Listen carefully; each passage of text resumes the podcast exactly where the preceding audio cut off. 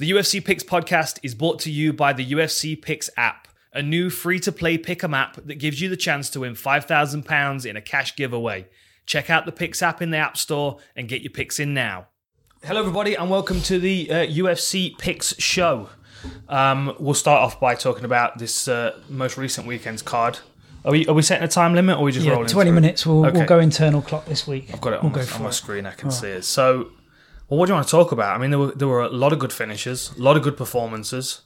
The main event went the one of two ways it could have gone, which was, I mean, it was a lot I mean, it was still to fun see. to watch. Oh, Right? it was it, was, it, was almost inevitable that one of those things was going to happen. Yeah. But it was still fun to watch, wasn't it? I guess we'll touch on that in a little bit. But well, where do you want to start then? What's uh, I thought we'd just pick a few few uh, fights out. I don't think we'll go through all of them, but um, I thought Castaneda was very, very patient in getting rid of um, Eddie Wine, and I Mm. think that could have gone either way. And um, I thought he did a really good job. He just he just didn't didn't get too rattled by him. Obviously, Eddie did what he does and puts a lot of pressure on him, and throws throws um, a lot of weight behind his uh, behind his striking. But um, he took his time, beautiful counter, stunned him, and then on the follow up to the stun, pretty much landed every single one of those punches, didn't he? It was like hundred percent accuracy. yeah, yeah. Um, and yeah, and, and put him away. Good win for him, I think. I think Good were win. doing some some serious favours. Yeah, well, it puts him up in an interesting group now because, like, Eddie Wineland's one of those litmus tests because they know he's been around for ages, they know how good he is and how consistent he's been, but they also know he's like I I call his style gunslinger. It's like Cub Swanson, like hands at the waist, like wide stance. It's all about head movement and power, and using speed and athleticism, which obviously are the things that drop off pretty quickly as you get later in your career, especially when you're fighting at bantamweight. Um, on the flip side, though, Julian Erosa, a guy that's been in and around the UFC for ages, um, he, he was on the Ultimate Fighter, wasn't he, as Yeah. well? He had a wicked knockout against Nate Landwehr, who was trying to climb back to his feet. Yeah, he wasn't happy about it, was he? He wasn't having it at all. He felt like he was still in there. Yeah, I just, I just didn't, I didn't, I didn't see anything coming back from him when he, even when he stood up after like five seconds of protesting Yeah, the referee, he still looked like he was completely out of it. I don't it. know what you think about this, but the when when people get wobbled, the flying when people get wobbled and backed up on the fence and they kind of use the fence to sort of settle themselves, the flying I feel like the flying knee from the from the opponent has seemed to be more prevalent now. It seems to be a real go to sort of technique. As soon as I've wobbled him and I've seen that he's using the fence to steady himself, is is are using that flying knee. I don't know Yeah. whether you think that's uh, obviously it's not new, but it seems Yeah. like it's more prevalent than it, It has definitely been. is. It definitely is. And p- people are a bit more confident with it now because they're seeing how effective it's been. Yeah, yeah. You know, I mean, like, like you go back in the day, and it was difficult to think of a of like a clean flying knee knockout. Whereas now, I mean, you've got these, these endless a lot events. now. Yeah, Yeah. because like when when do we discuss this? Like we we've talked about this on a previous fight pretty pretty recently. Like when you when you've got someone backed up against a barrier, and I say a barrier because it's not always a fence. Sometimes it's a rope. Sometimes it's a wall, depending on the circumstance. You know that person has got two options in most scenarios. If it's a boxing kickboxing match, you put them against the ropes, they're going to go left or right. It's controlling outcomes, right? Controlling Yeah. exits. Yeah. with with someone with someone that you know has got that third option at the forefront of their mind, which is level change. Mm. Like BJ Penn, Sean Sherk. I think I mentioned this one. I watched went and watched it again the other day. BJ Penn pushed him back against the fence and knew full well that Sean Sherk's three options when his back touches the fence: left or right, or level change. Yeah. And that level change is like, I mean, people are so vulnerable when they're level change into a flying knee because you don't even have to land it clean. Yeah. Like you can just, land just like top enough of your, just to yeah, just to spin the head a little bit. yeah, It does a lot of damage, doesn't it? it does. And like 10- 101 101 in everyone knows you don't shoot without setting it up. You know, you're leaving yourself vulnerable. I know it's not necessarily Goes, the goes case. back in to the- the main event though. yeah, doesn't I know, I know, It's not the case for the the fight we're talking about now, but that that is, you know, we're probably skipping ahead a little bit there, but that is that's a fundamental point in that fight. Hmm. In that the takedown wasn't set up, the shot wasn't set up, and you know you paid the price for it. yeah, yeah. And unfortunately, at heavyweight, you pay the price a lot worse You than only get one chance, don't you? It's, it's the you know fractions and inches. What Uh, about uh, Aspinall? Yeah, um, oh man, I'm genuinely so, good, yeah, just really happy for him. It was it was you know we discussed on the on the pick show last week that this was a step up in terms of level that he was fighting at. And I think we both wanted him to, to do really well, and he did really well. R- really happy for him. I think that puts him in a great spot. Um, he had to turn a few heads there, and people will be recognising him. And he's, you know, he's a good, solid um, heavyweight coming out of this country, which is exciting, isn't it? It is, yeah, it is. And and you know, and he stood and traded with Arlovsky and you know in the early going when some people would have probably clinched him and tried to get him to the floor. Yeah, Like, Arlovsky always comes in in good shape. He's always prepared and conditioned. He's got so much experience, and I, st- I'm still seeing new parts of his game. Like he's, he'd still changed a few things in his in his forward progressions in the fight, but I mean, Tom's just he's, he's just young, athletic, fast, big and powerful, athletic? Yeah. and he's got that. Yeah. He's got such a calm confidence about him, which is why his techniques flow so well. But in Mm. That first round, once he'd hurt Arlovsky and he started to throw a bunch of shots, there was a point where you could see him. He went, "Hang on a minute, this is Andre Arlovsky.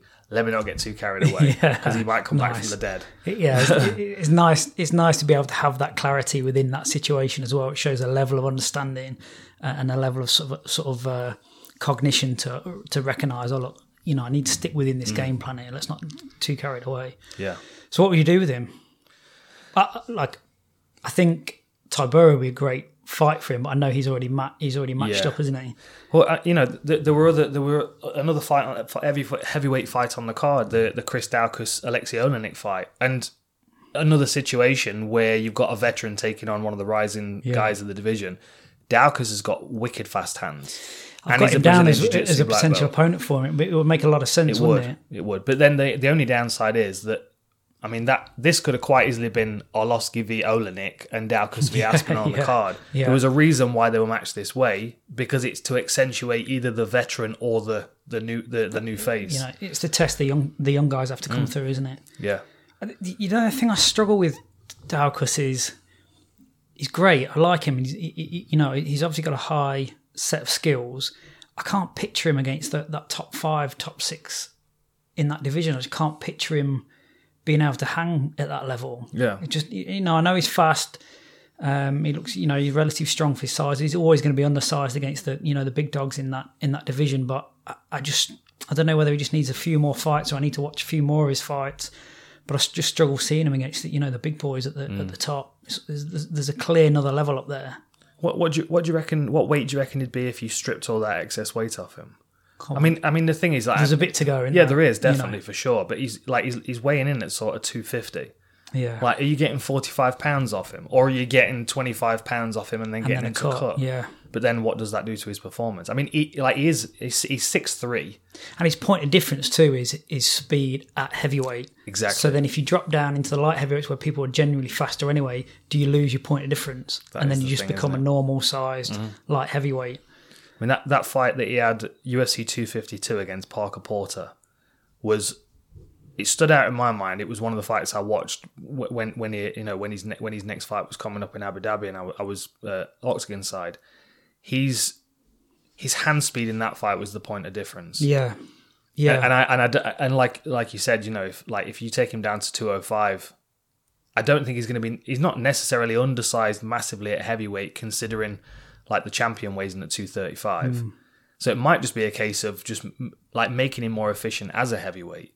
But he, Yeah, he is a black belt, maybe. and I mean the other thing as well is he's a full time police officer, which you know gives him a lot of other things to consider as well as. Uh, I mean, he, he he's, he does have really fast, fast and crisp striking. But he's not. Uh, he's not a technician, is he? There's there's a, there's a lot of scope for improving his efficiency with his Mm. striking in terms of improving his his the technical side of it. Maybe that's his maybe that's his level up. Maybe, yeah, Yeah. I, I think he's got a lot of potential, and you know his brother's in the UFC as well, which it, it's, you've always got two. Man, it was just it was a good performance It was a because great that, that could easily go very very wrong for you, couldn't it? Yeah, and you know exactly what what you're going to get with Oleinik. Yeah. He's not No interest no interest in until he gets older. Yeah. Don't doesn't want to strike. Does not want to strike. Uh, we we uh, we glazed over Aiemann Zahabi had a Yeah, like a proper technician's performance, wasn't it? yeah, Like I can imagine he were really enjoying that. He was just very very patient. Again, took his time. Sort of. I, I always think of it as they they're like um, normalizing frequencies. So he was just seeing you know the wavelength of the other opponent, and then just just right, I figured it out. Bang counter, and then uh, yeah did the job. I thought that was Yeah. a beautifully timed counter and a yeah great performance for him. yeah. What did, were you surprised with? Uh, did you go Vanderaa, Spivak? Yeah, I went. Thanks for bringing that Yeah, up. did- I thought. yeah, I went Vanderaa. I feel like you knew that. Spivak I looked good, that. didn't Yeah, yeah, you did. Yeah, but um, Yeah, I know, again, though, another heavyweight though. Like you could you could put him in there against against Aspinall or Min or uh, uh, Daukaus. yeah, yeah, for sure. Yeah, I mean, there's no reason Yeah. why not. The, the fact that he was it was the first fight of the night doesn't necessarily mean that he's he's being under prioritized. It's just sometimes you know they want to start off, off with a heavyweight fight if they've got three on the main card. yeah. Tom's going to want to look up though, isn't Oh, he? He's yeah, going to want yeah. someone. He's going to want someone above him. Get get another name quick. But the downside is he's had so few fights in comparison to. I mean, you've got Ciryl Gane fighting this weekend, who's got seven fights on his record. It- like heavyweight, you can make real progress, can't you? Mm, very, very with few quick. fights. There's still a lot to be gained from having few fights, though, and and heavyweight records, especially the young guys, twelve fights total. Not only is not only is that a sign of how difficult it is to get opponents, but it also will show how difficult it is to get training partners. So it's not even like a lot of lessons can be learned in the gym. Like you have to be really switched on and intelligent. Like we talked about it on the on the last podcast. Is if you're that size, it's this isn't necessarily the only option in sport. You know that Yeah. that, that size mm. guy is playing a lot of different sports. If it's, if it's in the in America, you know they're they're playing in the NFL, or if it's over here, they're playing in the rugby codes. Um, it must be yeah, it must be difficult to get opponents and to get training partners. Talking of bad picks, that Charles Rosa pick was not a great pick, was it? He's just a bit wild. He's a bit, you know, he's, Yeah. a, he's a bit, he's he's ragged around the edges. I, I mean, I like watching him. He's you know he's enjoyable because of that. He's a bit. He reminds me a lot of the other guys that are like uh, Pete Sell and uh, oh, what's his name? Why am I, why is his name slipping me? Moved up to heavyweight recently. One of one of uh, Weidman's uh, mates. You know what I mean? There's like a few of those kind of hard nosed, like Al Iaquinta type fighters that can fight anywhere, but there's still a there's a scrappiness to their Yeah. style which makes it fun, but a little bit vulnerable as Yeah, well. yeah. Uh, I mean, Darrick, Darrick Minner was just He's relentless, Boston, wasn't he? Yeah, yeah, He's yeah. just re- he's just a hyper aggressive grappler, isn't he? Yeah. And he's just searching for it the whole time. yeah.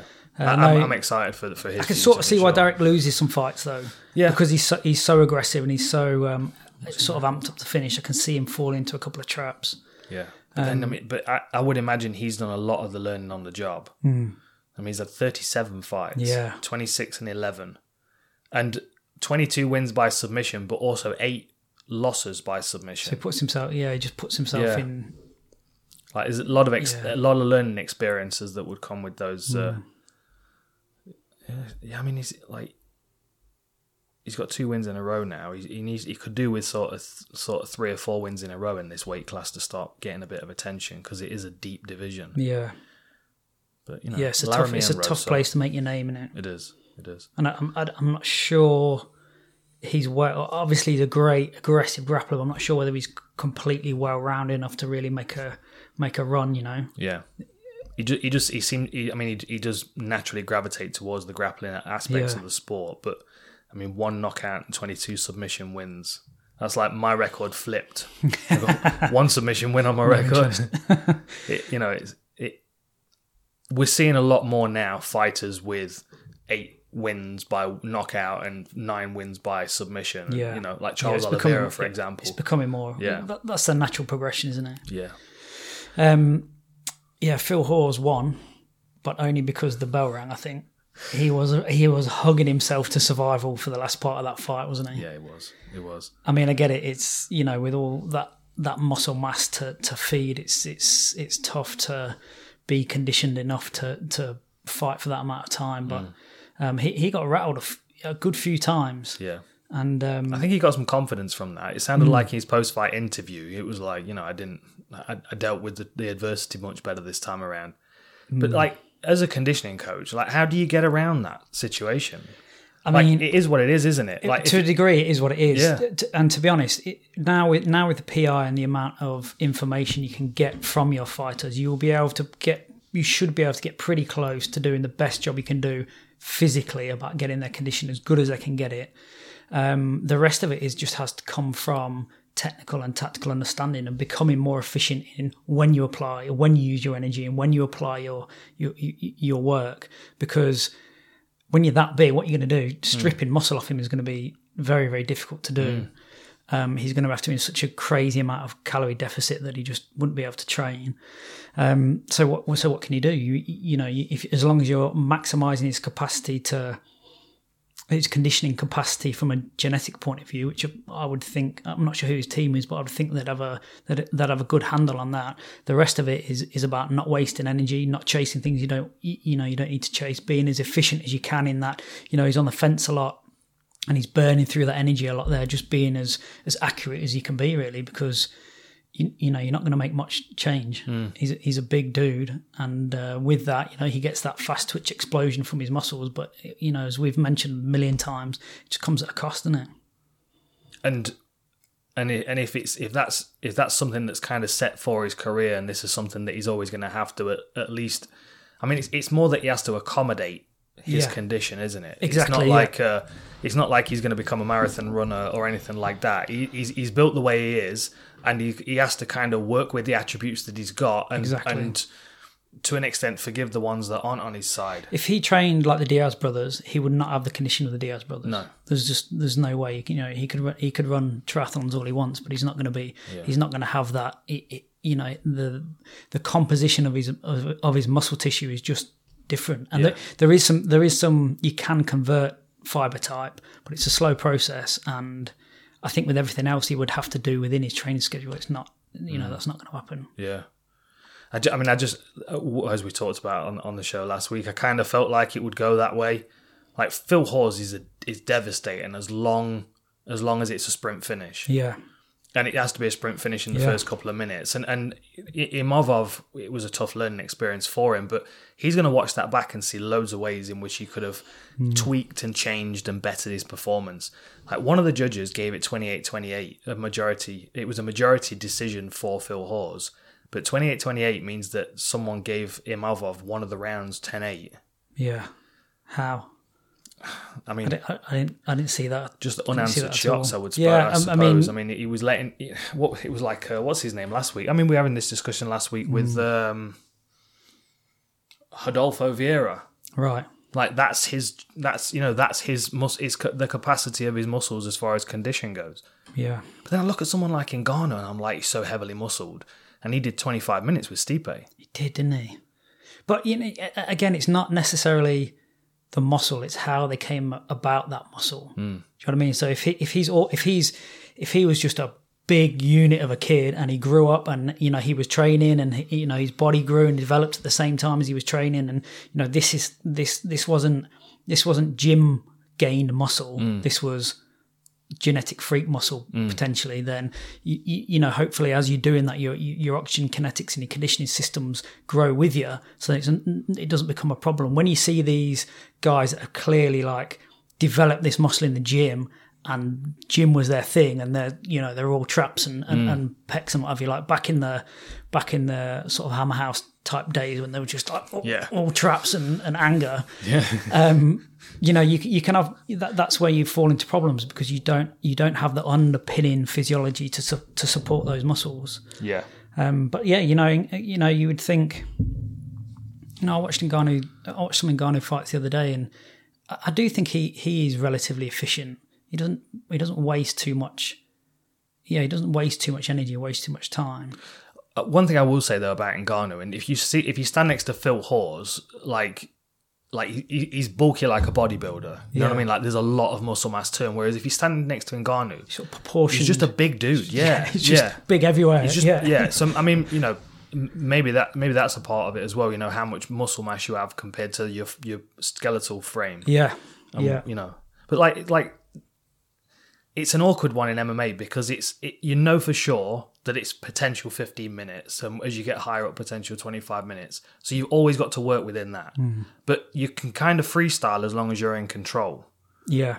So like like for example like jose aldo when he was fighting at featherweight would sometimes take a round off and he, it would be an option and you could see it's like oh this is aldo's round off and you could see him But kind that of is coast. that's high that's high high level thinking and a high high level understanding of the sport to be able to think to be able to a conceptualize being able to take a round off in, in the UFC. Mm. Like it's cr- crazy to even think of that for for ninety percent of the of the roster. Yeah. So it's it's mastery of your sport. You've mastered this, you know, the constituents of this sport to the point where you know that you can look after yourself for a round Mm. and then put it on for the next couple of rounds or whatever. Yeah. It is. I think it's one of the more impressive things to watch. Is someone that they're in. Uh, Max Holloway does it, doesn't he? Mm. Like he he increments the amount of the amount of work he puts in there. He's not taking any rounds off though. Yeah, yeah, well, yeah, but he's still he's still manipulating uh, the scenario. So he's Yeah. he's layering on the amount of work he does because he has such a sound understanding of the sport. He's in he can control that. Mm. Incredible, incredible when you actually think about it at, at that level. What what they're doing Yeah. because that's you know it's hard enough for for eighty percent of the roster. It's hard enough just to compete over three rounds. Let alone be able to like start manipulating what happens within, within each of those rounds. So like, so if you put him, if you gave him thirty more fights experience, and he's fighting over twenty five minutes, like how how does that change? Do you reckon? Phil Hawes, Yeah. talking about still. Because like, cause, so uh, for example, like we're talking about Jose Aldo, but he would take a round off in five rounds, which means that you definitely need to win three rounds, but ideally you can still win four, and you can give a round. It's, and there's no risk there really. You can Have kind of be seen- assured. Have we seen a champion of that? You know, of that that has, has has had that. Have we seen anyone that's had that problem and worked their way through and have come out the other side and now now they're well conditioned to do twenty five minutes? No. No. The, the only person that springs out in my mind, and it, it's less about him changing his conditioning and more about him changing his approach, and that is uh, Tyron Woodley. Because like Tyron Woodley's got that 10, 10 punch nitrous, I'm gonna blast you through the through but, the but again, it, you know, he he got criticism for probably one of the only strategies he could use, Hmm. which was I'm not wasting my energy. I know I know I've got the nitrous, but if I keep if I keep punching the nitrous, I'm going to run out and I can't do much yeah, about it. yeah, You know, even with his training history, we'd think he's not out of condition. Like Tyron's not going to be out of condition, is he? no, no, no, absolutely not. No, and, and Phil Hawes is not out of condition. He's dealing with a, a physiological issue Yeah. that's, that's draining his energy in the first round. and it, yeah, and efficiency and understanding of understanding is the only way forward from. I think, Uh, assuming he is optimizing his conditioning protocols, and you know they've, they've got him in the lab and they've tested his VO two and they've worked him at appropriate intensities and stuff. But yeah, yeah, I'd like to see him go and train with Curtis Blaydes. I reckon that'd be an interesting, an interesting Hmm. thing. I know they're they're different weight classes, but be a lot they could learn from one another. Hmm. I, I would imagine. Go on, talk to me about the main event then. Well, just quickly, uh, Kunitskaya was. uh, She was actually excellent, wasn't she? Yeah, She was it was Yeah. just a good, solid performance. She came under a bit of adversity. She fought back out of that, and she put together a good performance on a bit of a banana skin. I thought she could have slipped up there. Mm. Yeah. I think I picked against her actually. yeah, I think you did good. Good awareness in the guard as well. Kept, you know, making sure that she was not Yeah, vulnerable, letting Vieira kick off to the side. I think she'll get a lot. I think she'll get a lot of confidence from that. I Mm. think that was a really good win for her. who missed weight. That says it was a catch weight at one thirty eight. Well, I'm not sure. I've, missed that if they if someone did miss weight. Hmm. Yeah, yeah. The big boys. It's just a big boy problem in it. It's going great until it's not going great. It's just the, Yeah. It doesn't it is really a track record other- though of Curtis Blaydes. Yeah. It's the one thing that seems to be his kryptonite is when he's fighting a big puncher that has the patience to wait for their opportunity.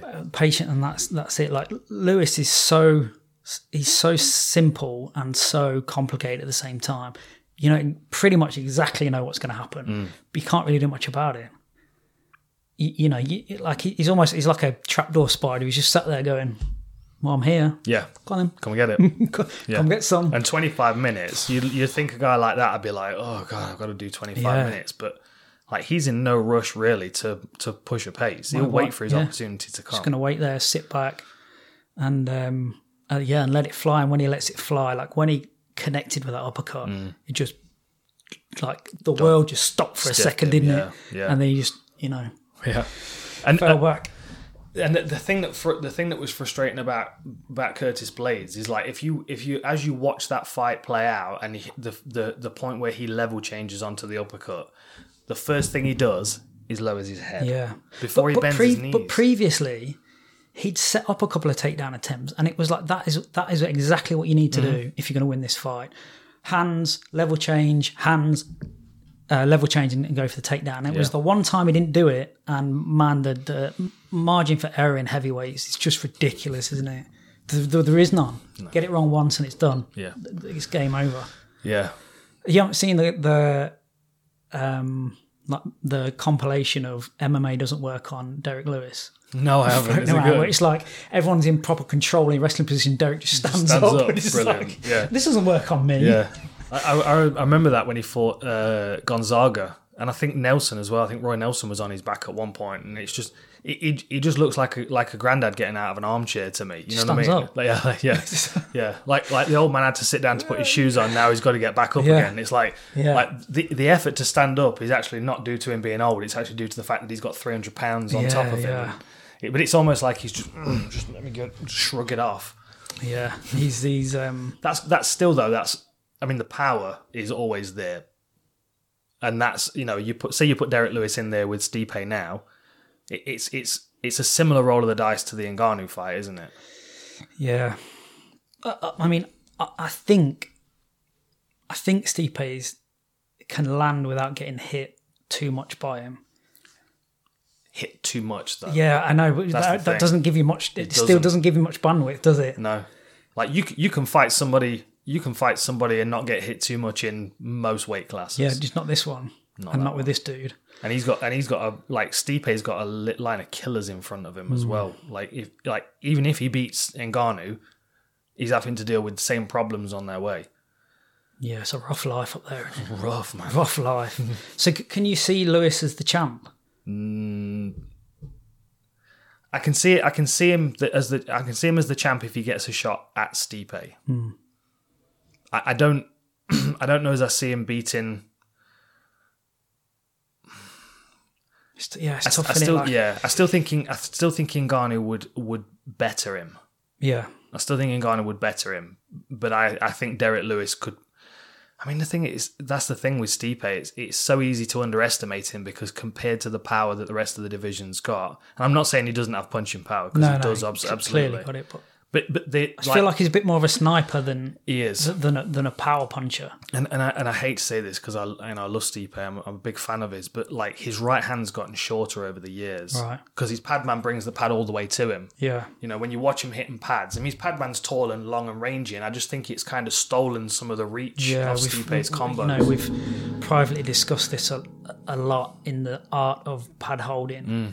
And what, you know, what are we trying to do? Are we doing this for Instagram? Are we doing this basically to be as close to the Yeah. to, to the head as Create possible? centre line. Yeah. That's all I'm thinking is when I'm holding pads, I'm. I'm what, what are we doing? We're trying to, you know, we're constantly trying to replicate competition. That's, Mm. you know, that's the aim of training. Rep, as close replication as you can, and you know, sh- landing punches that are short is, you know, that's a that's a big negative connotation to, Mm. to absolute performance.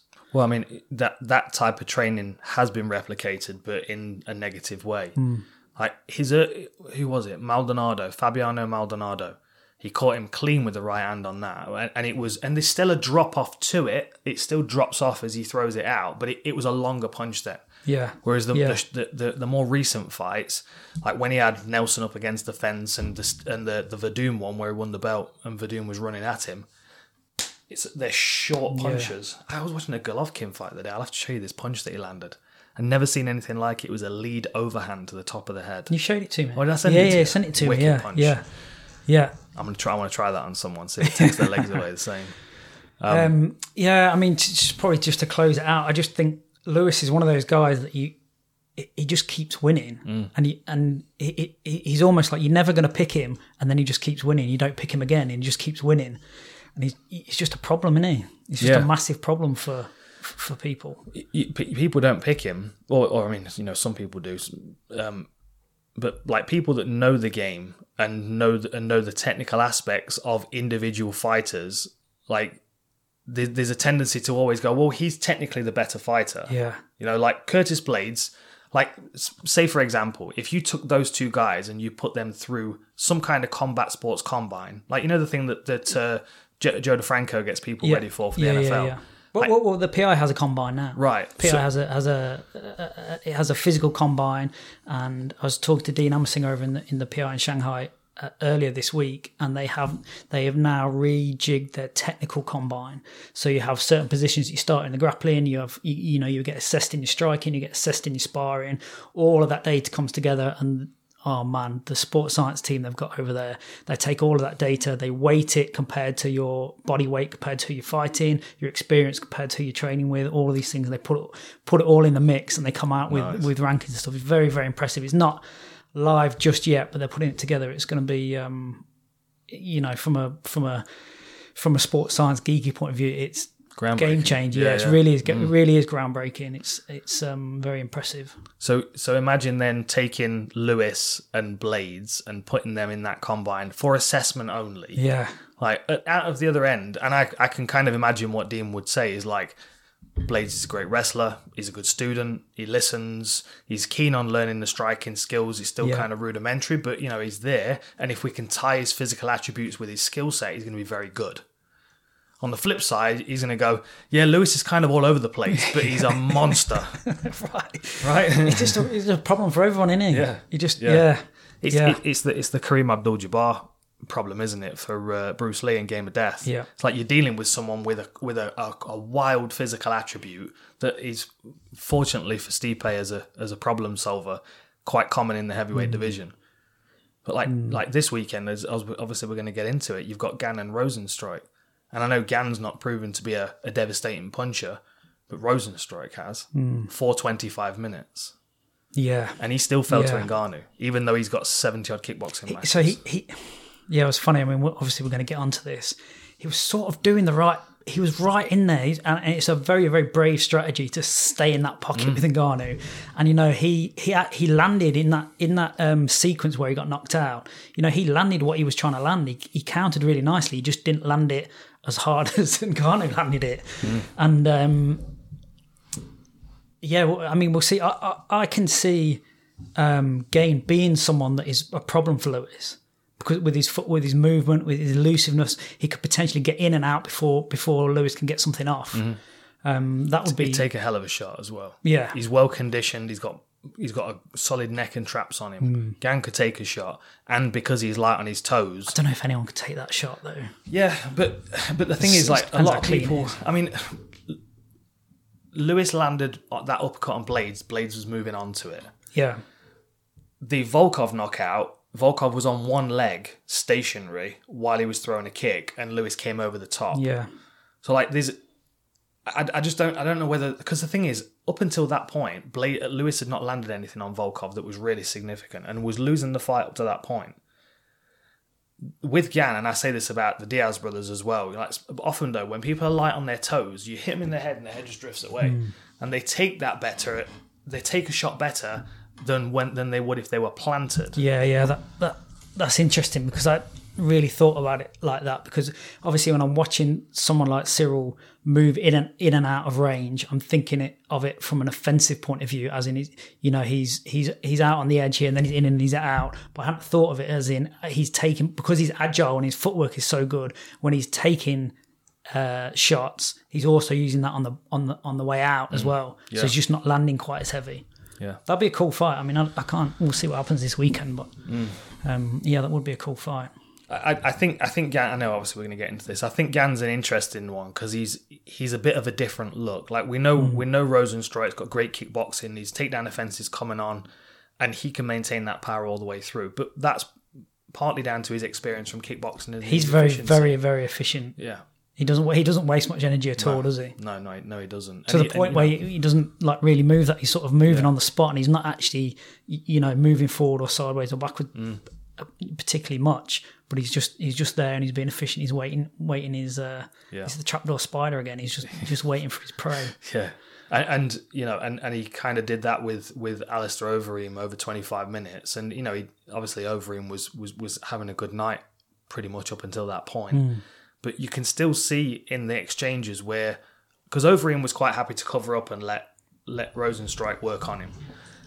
But then, as soon as Rozenstruik realised that, he started to take some of the power out of his shots. And there's even a couple where he's like slapping him to the body Yeah. a bit, like, um, I, I, you know, I'm not going to throw this because I know you're going to take it Yeah. but I'm gonna keep working. You're not rope anyway. doping me. Yeah, Hold on a minute. That was it's it. Not, it's not my first rodeo. You're not rope doping me. that was it. Yeah, yeah. like like standing and covering and allowing someone to work is a bit like forcing them to run in sand for a minute. Yeah. You know, Yeah. if you've got the courage and the defense to do it, um, which Overeem did for 24 minutes and 50 seconds.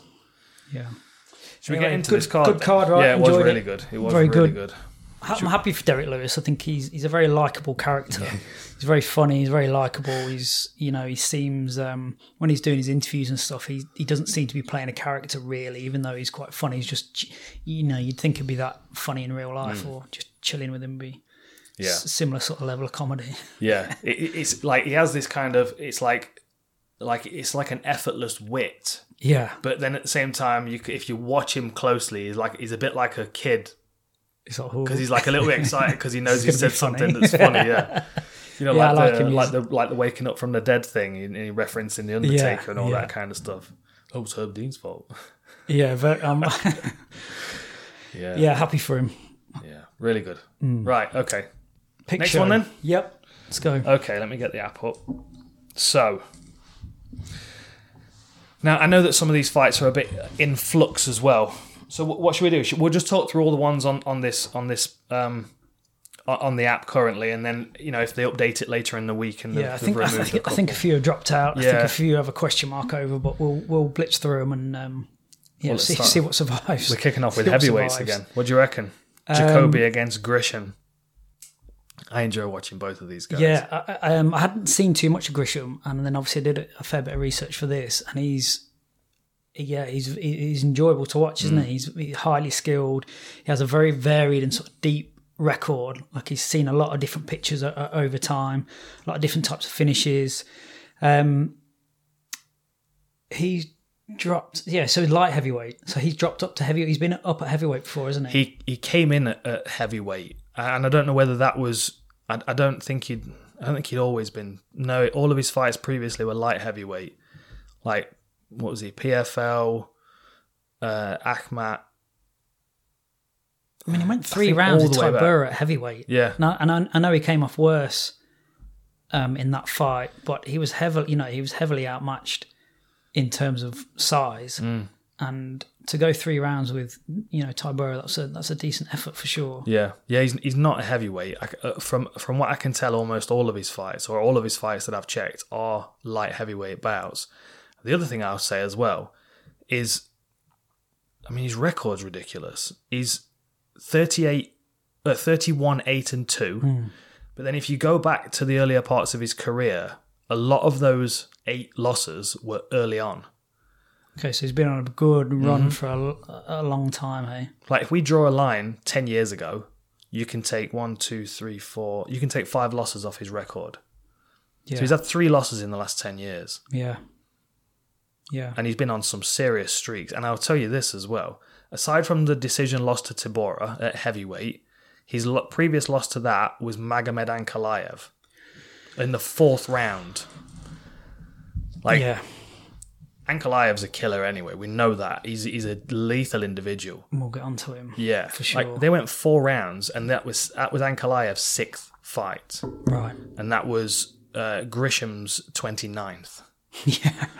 So like you could like he's he's not shied away from tough challenges, and he's done well with a lot of them. Like I mean, he got he's got a win over Trevor Prangley. Did you Remember call Trevor his last Prangley? one? You Mario call his yeah, Antigulov? I did, I did, and I, I thought that was a really solid MMA performance. Mm. It was like across the spectrum. He didn't dominate particularly in wrestling or striking. It was just a good um, performance, putting all the components together in a in a nice sequence and nice flow. I thought he was. Yeah. Um, yeah, I thought he was very very good. he remind he reminds me a bit in his movement of Overeem. It- Just in in the fact that he's quite happy to kind of switch his stance and give odd postures and then move away at speed and then stand his ground and like you can tell there's a lot of gamesmanship in his in his in his uh in his skill set based on his experience. Hmm. He knows how to play as a big man in MMA. Yeah, I think he's going to be tough for Jacoby. I think it's, Mm. this is a this is a, yeah, a- it's a very tricky um, mission for him. It is. So Jacoby's this is his second stint. He's been in the UFC, hasn't he? And then he was cut, and then he's come back. Yeah. And he's been all over the place as well. I mean, he's been kickboxing in glory Yeah. and fighting. He's he's been a busy dude. But He's got yeah. some vicious leg kicks. Has. When he lets that fly, that's, that's that's vicious. But then you look at like you look at his. So he was he came into the UFC at six and zero, and picked up two losses, and then was released and went on to get another bunch of wins. Um, but he's lost to Clifford Starks, Chris Camozzi, David Branch, and then he's what he's and then a lot of his losses are kickboxing matches. He's got he's got a lot of experience, even though it doesn't show in MMA. Like even he's even got a boxing a boxing fight here, a knockout first round. So he's ten and eight in kickboxing, Mm. thirteen and five in MMA. Yeah, So it's a good accumulation of experience, isn't it?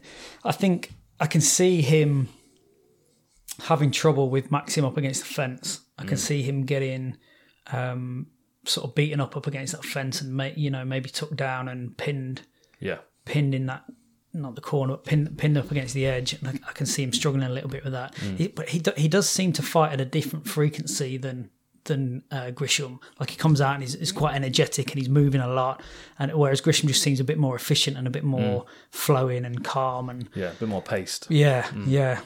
Yeah, Um, I think I, I- I think I've got Grishin in this. I think he might. Um, I might close him down, put a bit of pressure on him up against the fence, and sort of break him down from there. Really, yeah, Hmm. yeah. I, I mean, I, th- uh, experience should probably win the day in this in this situation, and and the amount of experience that Grishin's got, not only in MMA but ac- you know across sports, it will will balance out that ten and eight kickboxing record. Yeah. I mean, ten and eight, ten and eight's not not it's not a, not a wonderful record. Um, so that's not going to be too intimidating for Grishin. Even if you added his kickboxing record to his MMA one, he's still, you know. Um, one thing I will say though is he, that win over Justin Ledet. You mentioned the low kicks. Ledet is an underrated fighter Hmm. in the UFC. He's he's not had a good run, but his skill set's definitely there. Yeah. good boxer, also you know former heavyweight as well. yeah. So you locking one of those in or what? Yeah, yeah, Maxim put him Grishin. in. Grishin will Grishin will win that, I think. So next one is Vince Cachero against Ronnie Lawrence. Oh my god, Cachero mm. is about as t- he took about the biggest beating I've ever seen from Jamal Emmers. Didn't he? Still stayed tight though. But, but it took so come so on, much damage to the to the body. But took it. I just took it. It's just I don't know what it is about Hawaii, man. They're just they're just nails. Tough man. Saw that surfing. It's got that core maybe strength. it is. You know what I mean? It's the I mean, he really did take he he really did take a beating. yeah. Um, yeah, super super tough. He's he's pretty short for that for that weight class, isn't he? Mm. Or certainly certainly against um against Jamal. But Yeah. You know, he's got some good He's five skills. six. Yeah. You know, he's he's not. But then that might help him out in this scenario, given the fact that uh, that Ronnie Lawrence is probably going to want to take him down and Yeah, he's got some good wrestling, Lawrence, Yeah, he? I really saw him nice. on the contender series. lovely He, uh, transitions from body locks and, and, and very good at as soon as the fight hits the floor, move into more advantageous away. positions instead of stopping and Yeah, and very very high output. He- Yeah. he- his output looked looked um, exceptional. Yeah. Um, Similar kind of experience. Seven and three, Yeah. six and one. I mean, uh, although Cachero came off worse against Emmers, he did land. A, he did land a little bit in return. You know, he's not, Mm. he wasn't just a punch bag. He he got off some nice counters and he did some nice work. Um, I think, uh, yeah, And if you can, you know if you can stuff the takedowns of Lawrence and force him into one edge of his game, like he's, he's relentless, so Lawrence, yeah, isn't he, with his takedown? well he is, he is, he is. But again, like that short stature and that tight guard might make it quite uncomfortable for Lawrence to find Yeah. his way in because he lo- he likes a body lock, and it's Yeah. difficult to get a body lock on a short guy that never moves his elbows from his ribs. Yeah, yeah, yeah. Like Yeah. he's like he's tight and he's got that he's got that kind of hard nosed. I'm gonna walk my way into your range and then start to Yeah. punch. And Like, he's he not going to stop. No, like he's no. not. He's not going to be outworked. Or And, you bantam know, weights, you know. he could have found so many different ways to to exit that Emmers fight if you if he wanted to, if he'd had enough, and he, he didn't choose any of them. I think I might, yeah. On that, I might lock him in. Yeah. Yeah, Cachero. Let's see see how he goes. Oh, okay. Hope he gets uh, hope he gets a good win there. Yeah, Well, I Um, reckon, uh, I reckon that's that's a that's a that might. Not, yeah, I don't know if that's actually on the card or not. which one? We'll have to see. Cachero and Lawrence. I think it is. Is it? Yeah, I've still got it on this one here. Um, this next one I'm not sure is though, which is unfortunate because you've rather enjoyed Barcelos, haven't you? Yeah, this is horrific. I mean, if this is off, this is off. But it's a horrible debut for uh, Hoja. Yeah. Is it his debut? Uh, no, I think he's had No. one. But I think he's had two before. I think he's. Let me have a look. Let me have a quick look. Oh, I've certainly not called any of his anyway. fights. I know that. He Um, hasn't fought since 2019. He lost to Castaneda um, while he was in the Combate Americas. Okay, so that's kind of set his level a little bit. We Hmm. we know where we know where he's at with that. Uh, yeah, and, and Barcelos is a he's a machine. I, watched. Um, This is not even showing up on this card now. all right, so it's definitely off. I think so. Yeah. Oh, well. I if I was so. going to pick someone, I would definitely be picking Barcelos. Barcelos. He had a great scrap with uh, Nurmagomedov Saeed. Yeah. Um, yeah, he did. It was uh, it was like it was one of those fights where you you, you realise you haven't you haven't took a breath in about a minute, and you're only watching it, and you're just waiting for something to happen, Yeah. and it was razor thin up until. I think Saeed threw something spinning and he just mistimed it a little bit, and Barcelos just wrapped him up and probably probably changed the fight there. Um, Yeah, I I- this one doesn't look like it's on the card. But you go with Barcelos yeah, if you. we'll go we'll go with Barcelos, even though it's a wasted pick. This is a this is a fun one to watch. This is like this is like like a guy beating himself up in the mirror. Yeah. you know what I mean. They're Yeah, kind of a similar carbon- carbon height, copies, similar weight. I mean, like nine and one, nine and two. You've got one who's a hundred percent knockout, one who's a hundred percent decision. Yeah, Um, I'd be amazed if this goes to three rounds, wouldn't you? Oh, don't say that. It- might be a real slow one. Yeah, yeah, we mate, might, I we mean, you might never have a know. blistering first round, and then they lean on each other up against the fence Yeah. for two more. Um, I mean, What are the stats saying on this one? Let me have a look. it'll on. be interesting. So Menifield, last time out, got knocked out by OSP, right? Yeah, So which was a big step up for him. yeah, well, know, but always worth- sort of fascinating, fascinating to see how guys combat that next fight after a. He's on two losses. I think he lost a decision as well before that. Yeah? Devin Clark, I think. that was it. So he's so he's coming off. I mean, he's he was nine and zero before those two fights. Yeah, but So it was it was more it was at? More coming off the knockout after being knocked out by you know OSP doesn't mess around. No. Um, it's an interesting mental game from you know when they get back in after after losing by knockout. It's uh it's a, it's different to losing by Hmm. you know a decision or even a TKO. Um, so it'll be interesting to see yeah where he where he goes with that. Whether he's got the fortitude to to come back from that. But yeah, it's a tough one to pick in it. They're just two big dudes, a lot of power. Um, kind of goes back to the conversation we were having earlier in earlier in the show about like management of energy. Yeah. Like, both of these guys have, have clearly got a lot of strength and power, but at what point does that start to cost them in fifteen minute Yeah. fights? Yeah. I mean, you know, um, we've got what's his name, William Knight came off that win over Camur, didn't he? That was a unanimous decision. So he can, he can, you know, he, he can grind it out over three. I, I mean, interestingly, so Menifield's coming off two losses and Knight's coming off two wins. If you and two wins in the UFC if you include the the contender series win. Mm. So there's a bit of a mental edge there for Knight for sure. Because not only is he coming off two wins and and and Menifield coming off two losses, but it's two losses with and his last one being a knockout. Yeah. So he's he's in a fragile state potentially. You know, But then, if, but then, if I was in Menifield's corner, I'd say to him, "What do you think would happen to William Knight if he fought OSP?" yeah. Probably Wouldn't the be same too- wouldn't thing, be too not quicker, dissimilar, would right? it? Yeah, exactly. Yeah. So there's, there's ways of building that confidence, even hmm. even in, in the circumstance that he's in. But I I I just think that this might be a lot of like clinch work and holding up against the fence from Menifield, trying to slow William Knight down, hmm. who's trying to break free and land some shots. I think that very very likely to happen. And but I think Knight might be able to create some distance, separate, and get some hands off. You reckon? Yeah, and I think um, I mean it, you know Well, add another decision to his uh, thing, or because I, I mean, you know, he, he won that contender series fight against um, against Cody with uh, elbows and ground and pound. I, I I'm not sure as Knight. I mean, I might be wrong. I, I, I don't. I, I just don't see Knight being able to ground Menifield and, and control him unless Menifield's dead tired. tired. Yeah, yeah. Let's let's go with Knight. Let's see. Uh, let's see how he goes. See if he can make it three in a row. Yeah, And um, yeah, might, yeah, it's close though. It's tough in it. It's tough tough pick those two. look at it. I mean, this is this is veteran v contender again. Like we're having a lot of these. Nineteen and one Yeah. against nine and no, sorry, 19 nineteen and and 10, ten yeah, versus yeah. nine and one. Yeah, I mean, we, we've talked about sort of as the matchmakers, they have these archetypes of fights, and this is one of those, isn't it? Like, been around, fought everyone. Um, Alexis Davis is super experienced, super wily. She's she's got a nice, um, she's got a nice skill set, but she is on a bit of a skid. Yeah. It's probably her last. She, she lost the last three or last two? I'm not sure, but she's she's on a significant um, significant skid. She's got solid solid sort of striking, and then you got Mazo, who's, Mazo, who's just the opposite. She, she's just a young prospect, up and coming. She's winning. She's confident. She's got nice kickboxing. Um, she she I watched a little bit over the last few days. She doesn't fill me with confidence that she knows how she knows exactly what her game is and how to get her put her game into a situation. She's you know, and and that's fair enough at nine and one. I think that is her the her progression is working out exactly what her game is, and then matching it to, to the opponent that she's got in front of her. Whereas Yeah. I think Alexis is, you know, she's so experienced. She she pretty much knows what she's going to bring to this and and what game plan she's going to put in place.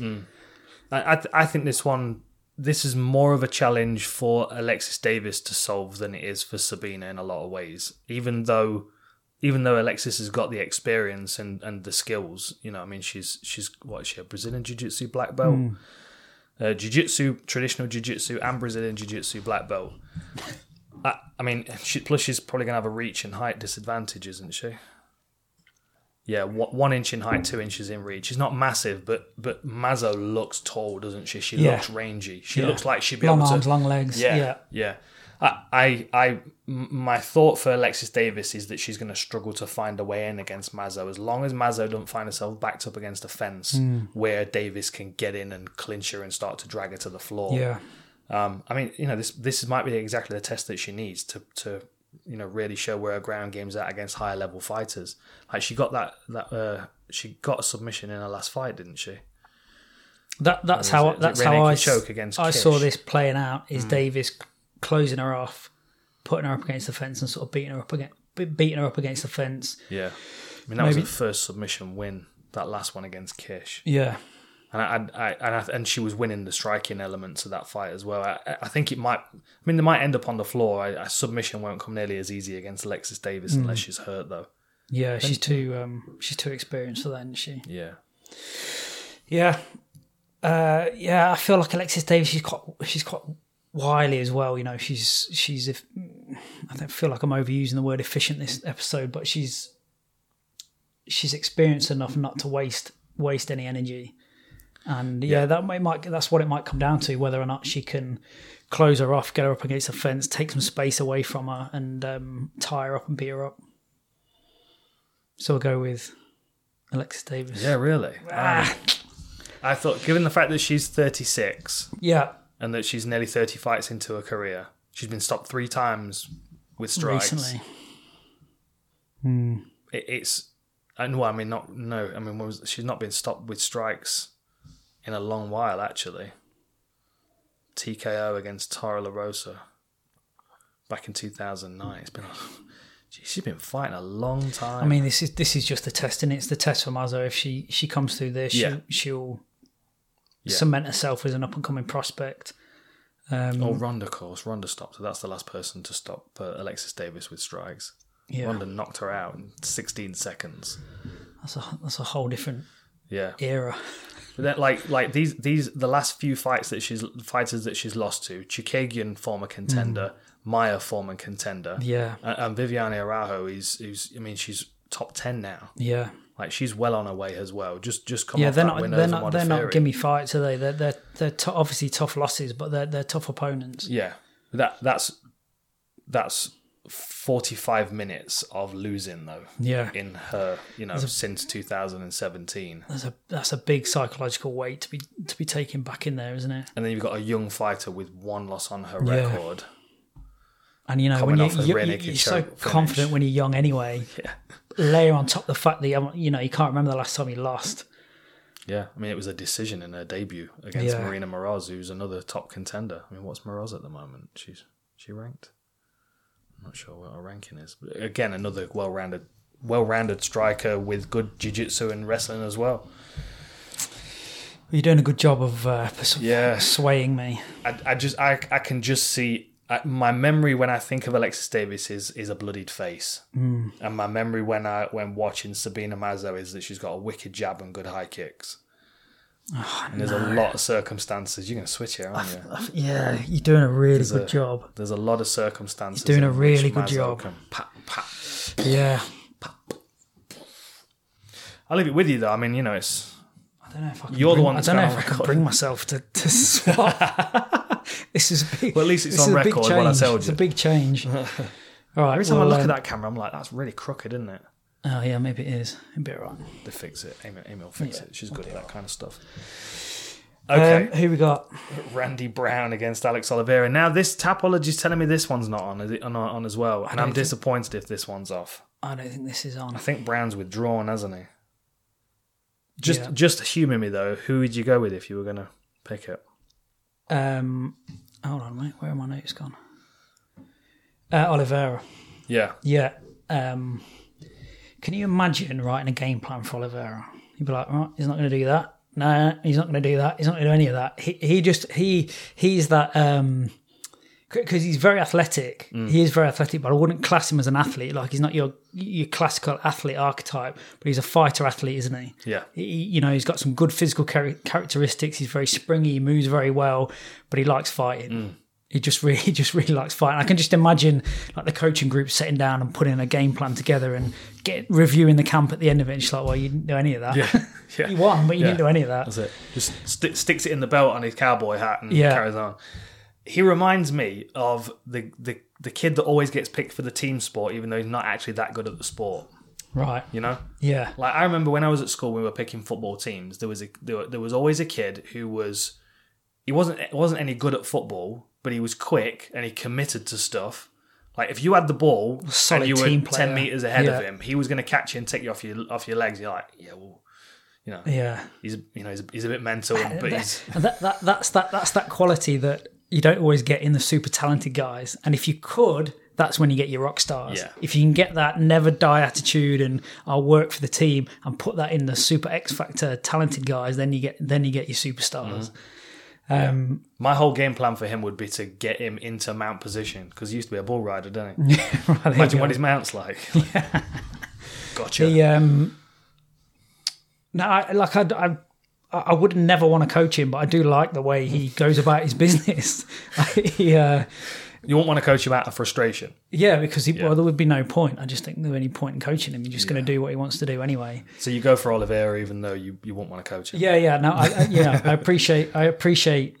He seems to know who he is and he knows what he likes doing, and that's what he goes out in, and that's what he does. He's that guy, isn't he? Yeah, He's the guy that does this. Does and the I, I think he's probably he's probably got the tools to to win that fight. Yeah. Yeah.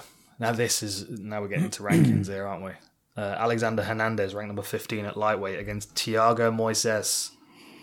I'm sorry, yeah, I kind of like both of them. Yeah, I do. similar similar records. I think Hernandez is 12 and 3. Yeah, there you go. 12 and 3, 14 and 4.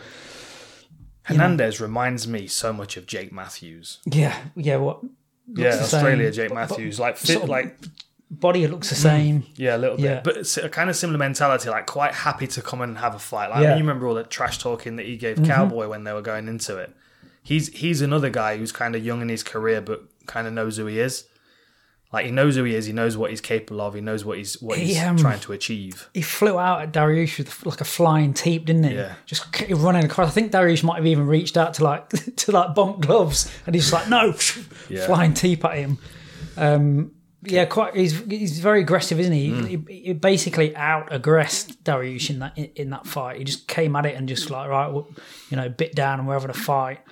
And that, that is kind of Dariush, isn't it? He kind um, Yeah. of like he, he is he has kind of got a.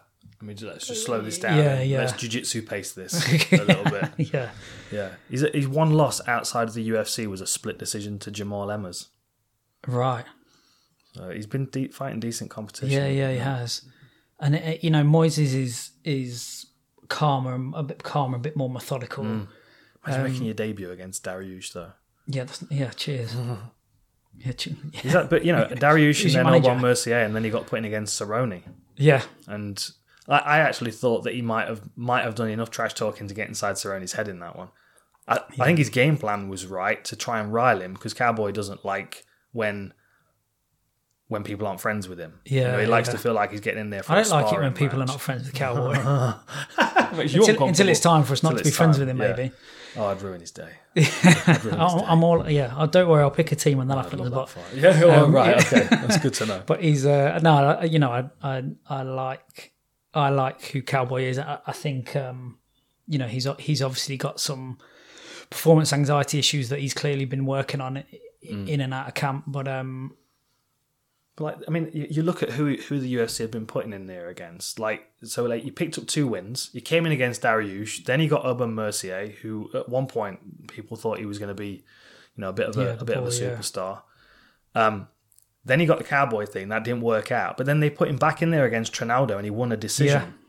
And you look at his like he was ten and two then, and Trinaldo was twenty three and six. Like he's fighting guys that are up. Then he then he fought Dober next, who's got double the fights that he's had. Mm. But then Gritzmacher, beautiful hook. yeah, yeah, it's it's pretty it's pretty close, isn't it? Yeah. I I think Hernandez might out enthuse him. It's all about his sub defense in this one. Right. If you go back to Moises' fight against um, against Michael Johnson, he was he was uncomfortable up against the fence in the first round.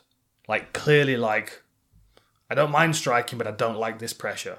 Yeah. and he just he didn't seem to be able to find his way in like in the striking ranges at all came out in the second round though and and had shot a single leg on johnson before the clock had come up on the screen Right. and went running for a single leg tried to finish it as soon as he realized he wasn't going to get it dropped back straight into a leg lock and the sequence of him putting putting his you know his hook over to pin the hip Yeah. like you can tell he, he knows he knows exactly Yeah, where he's yeah. going and what he's doing. He's His ground game's very space, yeah. slick. Like that, that's that's what Hernandez has got to watch out for in, in this scenario. It, it's that Moises jumps on him, drags him down, Yeah. clamps anything onto him. It could be all kinds of stuff. Yeah, that could be that could be a nasty matchup because Hernandez is going to come forward. He's going to put that pressure on, and if he just oversteps that Mm. zone slightly and gets gets wrapped up, you know, he's going to be he's going to be in a bit of trouble, isn't he? Yeah, but but then you know, but, you know, Hernandez could learn from that Michael Johnson fight because there was a moment as soon as Moises sat back for the ankle lock, you could like there was a moment where Johnson could have gone. My main priority is escaping this submission, and it wasn't. He kept trying to strike him, which gave Moises the time to to you know lock in that uh, that ankle lock. Um, I'm just having a look how many. I mean, his tapology page, the, the picture on his tapology page is wearing a gi, so you know he's going to be. Um, you know, Bobby Green's a difficult guy to deal with, especially over over three rounds. Like he lost a decision to Vagner Rocha in a grappling match. Yeah, Green is consistently killer. Mm-hmm. difficult to deal with, isn't he? He's, You know, he hasn't got an amazing amazing run, but he is consistently difficult to deal with. Yeah. See, no, not not many not many flamboyant submissions before he came to the UFC though. Triangle choke, rear naked choke, armbar, guillotine. I mean, maybe he's just going through the through the catalogue and picking one of one of each. Just showing some I'll take one of everyone. Yeah. Yeah. Maybe we'll get like a Suloev stretch out of this one, or like a know, twister or something. I, I I think Hernandez can control this and he can get the win. Mm. Yeah. Yeah, I think so. Yeah, Yeah. Hernandez. See, Hernandez He's, he's lock ju- him he's just got to keep putting that wall up against any kind of clinch work and grappling. Yeah. But, but that, that's the thing you get trapped in, right? Is he has to put that forward pressure, but not too far. Forward pressure, but not too far. Yeah. You, you got to manage that mm-hmm. distance, Yeah. like very, very accurately, haven't you? Mm-hmm. Yeah, it, it's kind of it's kind of the rule when you're in someone's guard. Like you're either all the way in or all the way out. Yeah. If you're all the way in, you know what you're dealing with, and you've got to manage not getting tied up in something. Yeah. But if ju- you you're either all you're not kind of lingering in the center line, just where it seems can more like cut and dry when you're talking about guard. It's like, there's- Well, yeah. you know, it's just clear. There's clear li- clear boundaries and clear lines in there. When because obviously striking is more fluid, the boundaries and the distance is changing Mm. so regularly. That's why it's so much di- more difficult to manage, isn't it? It it is it is, but it, it would be better still for him to pressure Hernandez and make him uncomfortable with Hmm. for, for takedowns. Yeah. Like I, go- I go back to that Michael Johnson thing again, and I'm sure Johnson would watch that back and go, ah, that's the point I could have turned and sprinted. Kick him up the ass and run up- run around the octagon, get away from that ankle lock. Yeah. and he'd have been back in the striking hmm. range, and then Moises, as, as his confidence has taken a hit, and he's not going to be nearly as confident in trying to initiate again. Hmm. Like I'm, if I'm Hernandez, I'm going right. Game plan. You, you your first round is you got to stuff three takedowns, hmm. but not you got to wait for him to try and take you down. You've got to force him to try and take you down. But your priority is pressure to stuff his takedowns. Yeah. Right. Break his mind, Yeah, and then start beating him up at a, ra- at a, at a yeah. distance. Take his take his offensive options away from him. Mm-hmm. Make him stop believing in what he's what he's good at. Yeah, and then you've got you know if you get him backed up against the fence and you slap him left and right, you know the next option when you pressure him is level change, and then you've got that beautiful Erosa flying knee that, that we keep seeing. yeah. Pressuring people into headbutting knees is my new favorite. I like it. so which way are you going? You went with uh, Uh, we're going to go with Hernandez. Hernandez. Okay, right, we're on the main we'll card. him in. Are we missing a fight on this main card? Yeah, well, is Renault and Chiasson being dropped again? Has it really? Because that was remade and then it's gone again. And I think by the looks of it, is Angela Hill and Yoda come in? Yeah, no, that's not been added to the app yet. No, we'll have to discuss Okay. that one because Yeah. it, it was Angela Hill against. Um, So maybe Renault and uh, Chiasson gone again. yeah, that's not that's not on the card at all. We didn't last very long. But I've got. Yeah, I reckon. Oh, did the Caceres fight fall off as well? See, I've got Caceres Croom on this one. I hope that one's not falling off because that one's going to be electric. Yeah, it is, isn't it? Yeah, I, I've got that one on, on the Wikipedia page currently. I've got that open in the main card. So let's talk about that one it's not on the app right now, but just we'll, like, we'll have a quick chat because well, we both like Kevin Croom. He's a bit of a maniac, isn't he? He's a Maniac. And then you got Bruce Leroy on the other side, who doesn't exactly know what he's doing most of the time. I, I use him as an example sometimes, you know. Right. Remember when? Uh, well, we had a young fighter. I won't mention his name, but he was he was a fighter. You know what I'm saying by that? Yeah, like, yeah, he yeah, for to sure. fight. Yeah. Y- y- it's- I'd say his name, and you you get the the whole picture of what I'm trying to say. But he would see opportunities that he couldn't help himself but jump on. Yeah. And oftentimes he'd jump on a back and end up on bottom position. Yeah, And he'd do it three times in a sparring session. I'm like, you're Alex Caceres in yourself here. Okay. Like you're jumping on opportunities right. that you've not, not breathe. secured. Just breathe for a Yeah, second, Exactly. assess, Take 'em and then act. Yeah. Yeah. I, I- mean, I like Kevin Croom. He's one. Is he? He's one of um, uh, James Krause's guys, I think, as well. Oh, isn't is he? I think Okay, he came well, into the UFC yeah, on short another- notice and won by guillotine pretty quick. That's another sort of thread I've started looking out for. Is Yeah, yeah, is where they're coming who- from. Yeah, who who's these um yeah, who's Krause got coming in next? Like Croom's not been in the UFC long, but he's been around a long time. yeah, yeah. He just hasn't been in, you Yeah. know, in the big show for, for a while. And, the, and the, the his first fight, gets popped for he gets popped for weed straight after. That was he? it. Yeah, yeah. It was yeah. Standing guillotine at 31 seconds Yeah. over Roosevelt Roberts, and and then he failed his drug test, didn't he? Yeah, which ironically now I wonder if they took because he got a performance bonus. I wonder if they took that off him. Probably spent it all on weed by that point. um, Probably made a bonfire in his back garden. Never done that. nah, it seems like a waste. um, That's that's how the that's how the the uh, the Mongols and the Scythians used to oh, you go. used to consume. In- and, it, and and there are tombs where it's been, it's been discovered that they left it burning in their tomb when they when they sealed it. Good way to go. Right. if you're gonna go, good way to go. yep. Um, yeah, Caceres, he's just he's just a little bit of a no- an anomaly, isn't he? He's highly skilled. Clearly, he's a highly skilled fighter. Like he, he- you know, he can put he can put some stuff together, but he every time he steps up to that higher echelon in the division, he can't quite hang, can he? And it's just he's just he's just a in team sports he'd be a club man. He's not going to represent your country, but he's a damn good, solid club Yeah. player. Yeah. Um, Because he'll score sometimes when you need him to and you didn't expect him Yeah. to. But if you need to rely on him to score once a game, that's not going to happen. yeah, yeah. His game is a bit like. Um, have you seen Smoking Aces? No, I don't The, think so. You've got to watch it. It's uh, um, Jeremy Piven. is Oh, okay, nice, guys. yeah. And the, he's a magician. There's this bit where he kind of he, he gets a deck of cards and he just fires them all into the air and he grabs a card. Yeah, Like that's Alex Caceres' game. Like there's no there's no table for the cards. There's no no structure. There's no game necessarily. You don't know the rules you're playing under. But every now and again he's right. Throw them into the air and just grab one out of something it and out, see what happens. But I mean, you know, that's they're, they're both their records are kind of synonymous with that. Twenty one and twelve and seventeen and twelve. Hmm. At that point, you're kind of not as bothered about losing, are you? I remember hitting just double figures fun. in my lost, lost, and I was like, "Do I care about losing anymore?" Just having no, fun I do. now. I still, Yeah. yeah. I mean, like Caceres last time out, I think it was Austin Springer. yeah.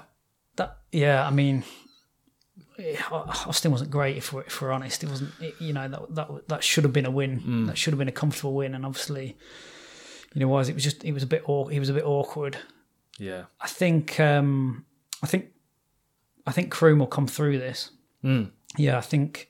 Yeah, but but then again, then again, it depends if he throws up and he picks the right card when he throws the cards up, doesn't it? Because that could quite easily happen. I think if you know if you if you're playing the odds as such, then Croom's probably the safer bet. But with you know with, with Caceres's random excellence, that could just Yeah. pop out any time, couldn't it? Yeah, it, it, it's it, it's kind of like he's got a vast skill set, loads of different pieces, and nothing to glue it together. Hmm. And and I think that even like if you look at Caceres and Croom as as as individuals that are very similar, you put one of the fighters with someone like Krause and someone to be left onto their on their own devices. Hmm. At least Krause is going to shuffle that deck into a more logical order and go start with these cards first, hmm. and then if they work, then we'll start yeah. with these cards. Yeah. You know, like he, we didn't, we've not seen much of him because of that guillotine against Roosevelt Roberts, but Yeah. he's got decision wins on his record. You know, so it's not like he's, you know, it's it's not like he's like he's reckless and he's just getting beat over the distance. Like even like he's got several wins, several wins by by decision on his record. It feels it feels sort of weird to say this because Alex been around for so long, but it, for his recent fights, Croom's almost sort of a little bit of a step back up Mm. for him, I think. But like, you know, Technically, yeah, yeah, yeah. But I mean, Alex has seen he's seen all the pictures you could show him, hasn't he? He's not Mm. like you're not going to surprise him. no. Which way you going? Yeah, yeah. I think I'll lock I'll lock Croom in. Mm-hmm. Yeah, yeah. Good good addition, and now we're looking for it. He's coming out of a good uh, good camp that have a history of, of just getting it right when you're supposed to get it right. And he has a fantastic wardrobe. If you don't follow doubt. him on Instagram, go and follow him on Instagram. He's an interesting dude. So uh, this this needs updating as well with the Ashley Hill, uh, Angela Hill Ashley Yoda fight. If Right. that's still on, I know that. Uh, I know obviously that is shifted. We really need like a just.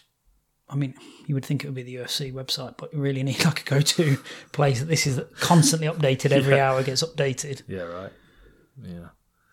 Um. So Angela Hill's really impressed me over recent months mm. with with her, her elevated elbow game and and you know, I mean, I think she's had a couple of really frustrating fights recently with Waterson and Gadelha, who you know, two split decision fights, two people that are perennial contenders in this division, and and Angela's like, it's like you've got the elite in this division, then you've got the contenders that are always going to be there, the Gadelhas and the Watersons, and then you've got Angela Hill, mm. who's got the potential to crack that, but seems to somehow hit yeah, a she- ceiling every she's time. got to find a find a rhythm, hasn't she? like she was in the UFC and then she went back to Invicta, didn't she, and picked up the belt. yeah, Like, like Inv- Invict, yeah, like she lost to Tisha Torres and. See again, like you know, two other fighters lost to uh, lost to Esparza, lost to Tisha Torres, lost to Rose Namajunas, lost to Andrade, lost to Ansaroff, Casey, Markos. I mean, it's similar to what we, you know what we just said. It's like in the top eight. yeah, she's like a good, solid club fighter, isn't she? And she, Yeah. just, she just really struggles when she she goes to that top that top part. Yeah, I feel like she's better though. she's definitely better than her record shows. Yeah, but I, but I also feel like one of the things I like doing is go watching early fights of someone and then seeing how much they've improved recently. Mm-hmm. And I feel like she's better. Mm. Whatever she's doing in training, she's you know it's a, it's a good solid training program that's developing her skills. And the reality is the people that she fights, the you know the tough fights, and you know you're going to pick some losses up. She had a good win against um, Cyphers. Yeah, oh? Cyphers. Yeah, Cyphers. Ciphers. Yeah, but and, and the one before that as well with the with Carnelossi, that was that was one of those elbow uh, uh, elbow um, Yeah, finishes where she caught a clean with a with a, a smashing elbow and cutter. Cyphers probably will probably hate this, but she's become like a bit of a measuring stick almost like that. Yeah. Like, listen, she's not top top, but if you can get past her, you're on you're on the right route. Yeah. And I'd imagine you would hate that as a fighter being labelled as that, but. It seems that she always crops up in people's records when you go through people's records. You're like, okay, if you got to win over that, you normally sort of you do pretty good. But Yeah. if you can't get through, if you can't get through, it's Hannah, right? Is it Hannah? Hannah Cyphers, Hannah, yeah. yeah. If you can't get through Hannah, you're in, uh, you know, Yeah, You got some work to the, do. The lower bracket. Yeah, So these two fought before, right? Mm. And I definitely feel like Angela has made more progress uh, than Yoda. yeah. I mean, it's what it's three and a half years since they Yeah. fought last. Yeah. Yeah, I, I, I agree. I, I She's think fought uh, 11 times since then. uh, yeah, no, she didn't she have five fights in a year? Was it? Was Yeah. it- Was it four fights? Oh no, five fights. 2019. She kept taking fights on short notice. Um, and and I, and I do think that was more beneficial to her. Um, I think she's I think she thrives on being active because she doesn't pick up damage really in her fights. Like of, oftentimes she's not um, like she's losing by decision or by submission, mostly by decision. Yeah, um, I, I, I, I like Angela Hill. What we were saying before, so when you're um, when you're developing as a performance coach or an S&C coach, initially you sort of resonate with strength and power. Like you sort of see that in athletes, and you know that's your bread and butter in the gym is creating or developing strength and power. But as you sort of progress through experience, you end up you end up certainly for me is is resonating with elasticity and reactive strength and bounce and rhythm and flow. And and I do think that's probably where Angela's at. She she seems to she she seems to move in and out really nicely. She has good reactive strength. Um she's very plyometric in in nature. Um and I you know I I think yeah she's she, she she's sharp mover. She she does move really well. See, I, I don't think it's I don't think it's adding anything new to her game to to get her over that limitation that she's that she seems to be finding. I think it's I think it's understanding how to create better opportunities for the techniques that she's already hmm. proven to have.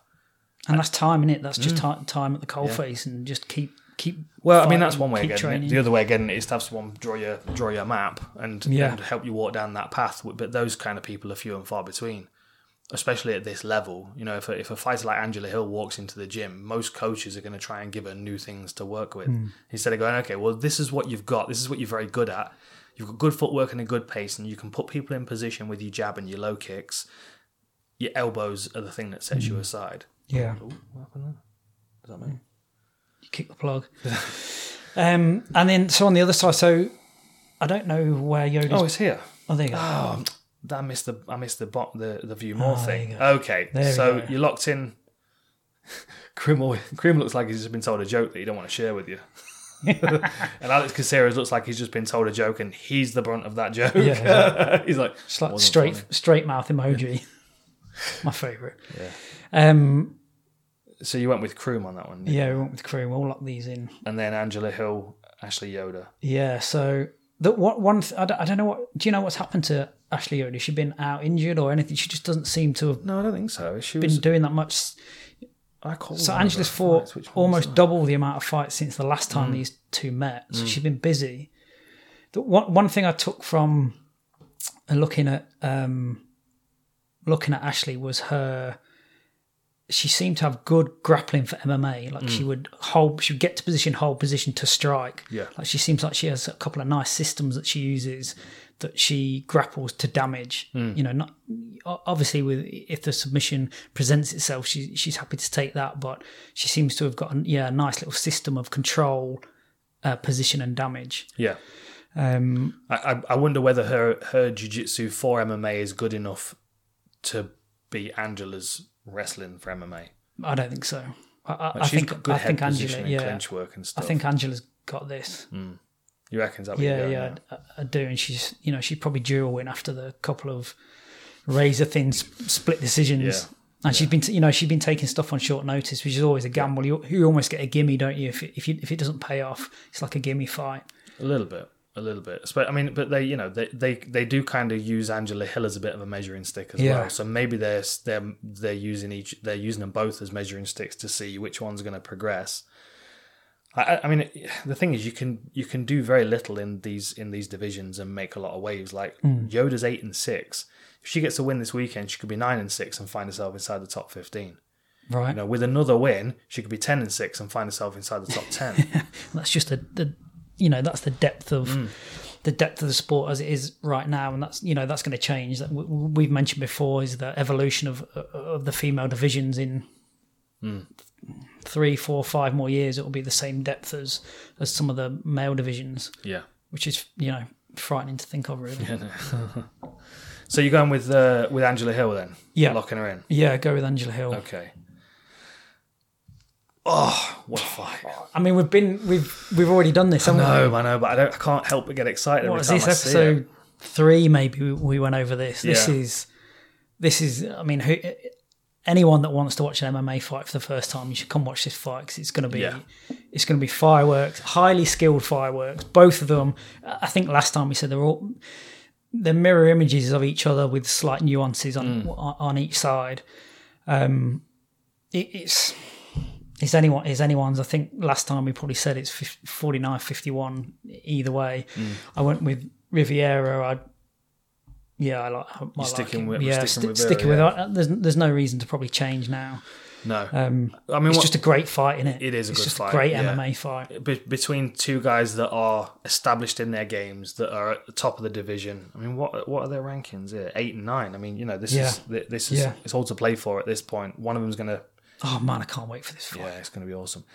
Going back to what I was saying about um, Angela Hill, though, like she's got skills that I don't necessarily know how she understands. She's she's got the skills and she can get finishes with those skills, but she can't engineer a finish with those skills necessarily. Like she's not putting someone in range to land this elbow. She's finding herself in range where she can land this elbow. Right. Okay. Is it that that point of Yeah, yeah. control The, is the different? manipulating Yeah. the situation a little bit more, guiding it. these two are very much like that. Hmm.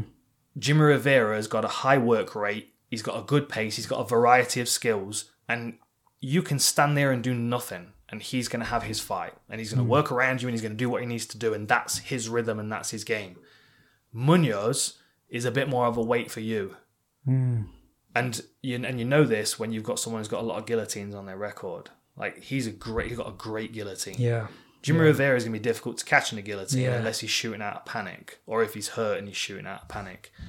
But I do feel like Rivera can do exactly what um, uh, Frankie Edgar did to Pedro Munhoz and just basically light him up for a decision. Right. I- I'm not I'm not discrediting Jimmy Rivera's finishing capability in this. I just don't I don't know I, I don't know what he would land that is going to really bother Munhoz as such. Does that make sense? Yeah. No. Yeah. I mean, he's eighty-five percent decision wins, isn't he? Yeah, yeah. I mean, you know, the, the last person he stopped. I mean, this is a rematch. They fought to a split decision six years ago. Yeah. Um, and he beat Munhoz in that one again, which kind of kind of insinuates the same thing's going to happen. He's going to outpace and out outpoint Munhoz, but there's the Unless he gets caught. exactly. Yeah. And, and if he gets caught, it'll be a short hook from Munhoz, and it, or it'll be a guillotine. Hmm. But the, the last person he stopped was Brimage back in 2015. Brimage was the guy that I mean, made. I still uh, think it's just ever so slightly stacked in Vieira's favour. you do, yeah, I think. I think so. Yeah. yeah.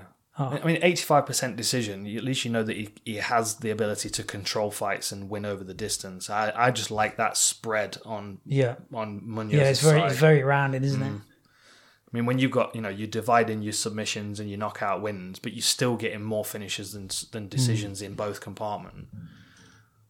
That's Man, that's that's, that's nice for me. It's a, it's a hell of a fight. This is Great fight for this card. definitely definitely overlooked as well. You're sticking with Rivera, are you? Yeah. Yeah. I don't. I don't think. So eight um, and nine are switching place, are they?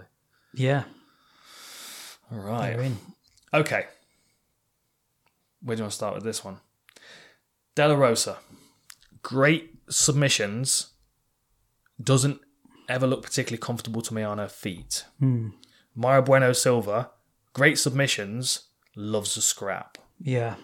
She's she's big. She's got a presence. She's got an aggression to her, um, and she can quite happily hit the deck and and and tangle with anybody. I, I wonder whether I wonder whether the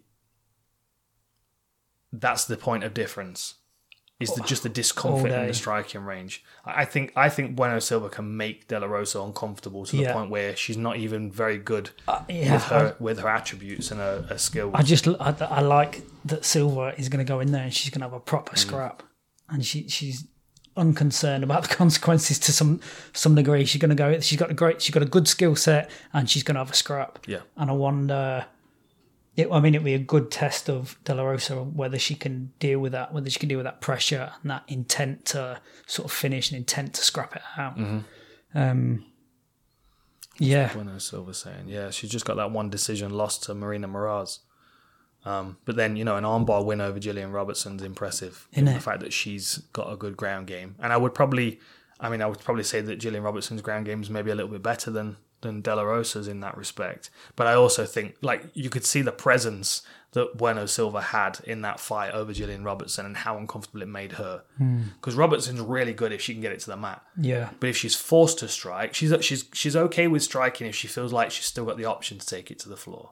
Yeah. But once you close that door and now she knows she has to strike, there's like an added layer of panic that comes with it. anxiety about the fact that yeah, that the Like her with Moises yeah, against the- the- uh, Michael the Johnson. yeah. There's like you can just kind of see that someone's not comfortable. It's not like come on, let's you know. Yeah, go on you then. just don't get that vibe from them. Yeah. But you get that from Bueno Silva every day of the week. And she's coming she's coming up she's coming up fast, Silva and Mm. she, seven and one. Yeah. You know, like you like you said about the the, the last fight, seven and one, take that to eight and one, suddenly you're you know, you're right up there. Yeah. And she's just beaten an opponent who was uh, eleven and eight. So she's kind of she's kind of kicking around in the same pool. And I think is that yeah, that's so she's got a decision lost to De La Rosa. Hang on, let me let me get this right. So uh Mara Romero Borella, which is a name I always get wrong. Mara Romero Borella has a decision uh, loss to De La Rosa and has just been subbed in the first round know, by De La Rosa's fought some she's fought some tough people. yeah. Which way you going? Um almost certainly Silva. Mm. But Because you're a bit scared of her. yeah, probably because I am. It's fair to, fair to admit it. right, co-main event. I mean, aside from the um, Rivera fight, this is this Yeah. is this is gold for this card. Yeah, it is. It- I- it's I not like even mentioned on the on the on all the advertising on on the um, Both of these guys flying under the radar. yeah. Like, I, I don't know why. No, I don't. I don't either. I mean, like Krylov, I get because he, you, you know you, you've seen fights where he's picked up losses, but his first first stint in the UFC was at heavyweight, yeah, and and he was he was he was doing all right. You know, he was he's he's a he's a good technician. He's got a Mate, good. he was good going all right ground right game. against Jan. Yeah, He was going all right against Yan, but it, then it just seemed to click for Jan, and he was like, "Oh, is that side you're control outmatched. pressure? Yeah, you're outmatched by gigantic wagon back. Is gonna just Wagon back. wagon back is just gonna crush you." Oh, I like that. And uh, but but uh, up until that point, that um, you know, Krylov was doing. I thought Krylov was doing good. Mm. And then you know he's got a split decision loss to Gl- uh, Glover Teixeira, who was pretty much subbing everybody he's fighting at the moment. Um, and then you know that last fight over Johnny Walker, you and that was the that was the first fight that was with no crowd as well. Right. Which I, I mean I think it probably affected Johnny Walker a little bit adversely, given the fact that he does he likes that performance play element to it. Um, but he just got drowned. He got he got drowned by Krylov, and, and that. so you fight an Ankalaev, and you're like, well, he's not going to take Ankalaev down. I just I just don't see it happening. But then does he want to strike with Ankalaev because he's such an awkward customer? yeah. He's got that calm confidence. He just stands at range. I, I, I liked what Cutelaba did in their first fight, where he tried to bait him into charging Something. forward. You, know, but, 'Cause, but, you know- that was almost like uh, Ankalaev had. He'd assessed Ankalaev and he was like, "All right, I can't just fake." Mm-hmm. You know, he's. You know, I'm. I'm not going to tempt him with any any traditional things. I'm going to have to do something out of the box. Yeah. And unfortunately, quite heavily He sold backfired. it so well. Yeah, he sold like, it so well. heavily backfired. But um, I mean, uh, Ankalaev is just a machine, isn't he? He's just, you know, he's Mm. At fourteen that and one. one loss on his record as well. He won 14 minutes and 58 seconds of that fight. He, When he got a good telling off in his corner as well by his coach. oh, did he? Oh yeah, because obviously, like you know, he's like as, literally as soon as his hand had, had been removed from Paul Craig's chest when he was tapping out, the horn went. And he's like, just been like- hang on. Oh no! And then then he gets back to his corner, and you just kind of like you see the the camera go over to him, and he's like got this kind of Oh, I'm in trouble. uncomfortable look. And I'm then then the the next thing, his coach comes in, and his coach is like, Mate, the way him. he manhandled uh, Lungayanbula, Lungiam, yeah, Lungiambula. Dalcha Lungiambula. the way he manhandled him, and he is a Mm. big dude, and he just manhandled him. And the, the thing I really liked about it, really liked about it is he he almost um, made him freeze the amount of fakes and um, and and he sort of picked him apart, and he'd fake, and then he'd misdirect him, and then he'd land some hands, and then he he he clearly looked like he wasn't as strong, but with with the technique that he used, he looked like he was a stronger human being, and that's probably not the case. You know, if we get these guys on a on a mid thigh pull, I'm pretty sure I know who's going to win that. But it- yeah, it was a it was a beautiful example of of angles and um, the use of physics to to nail down an opponent that's clearly mm. stronger. It's almost like the principle of jiu-jitsu back in the day, wasn't it? It was mm. like, look, smaller but with better technique will win the day.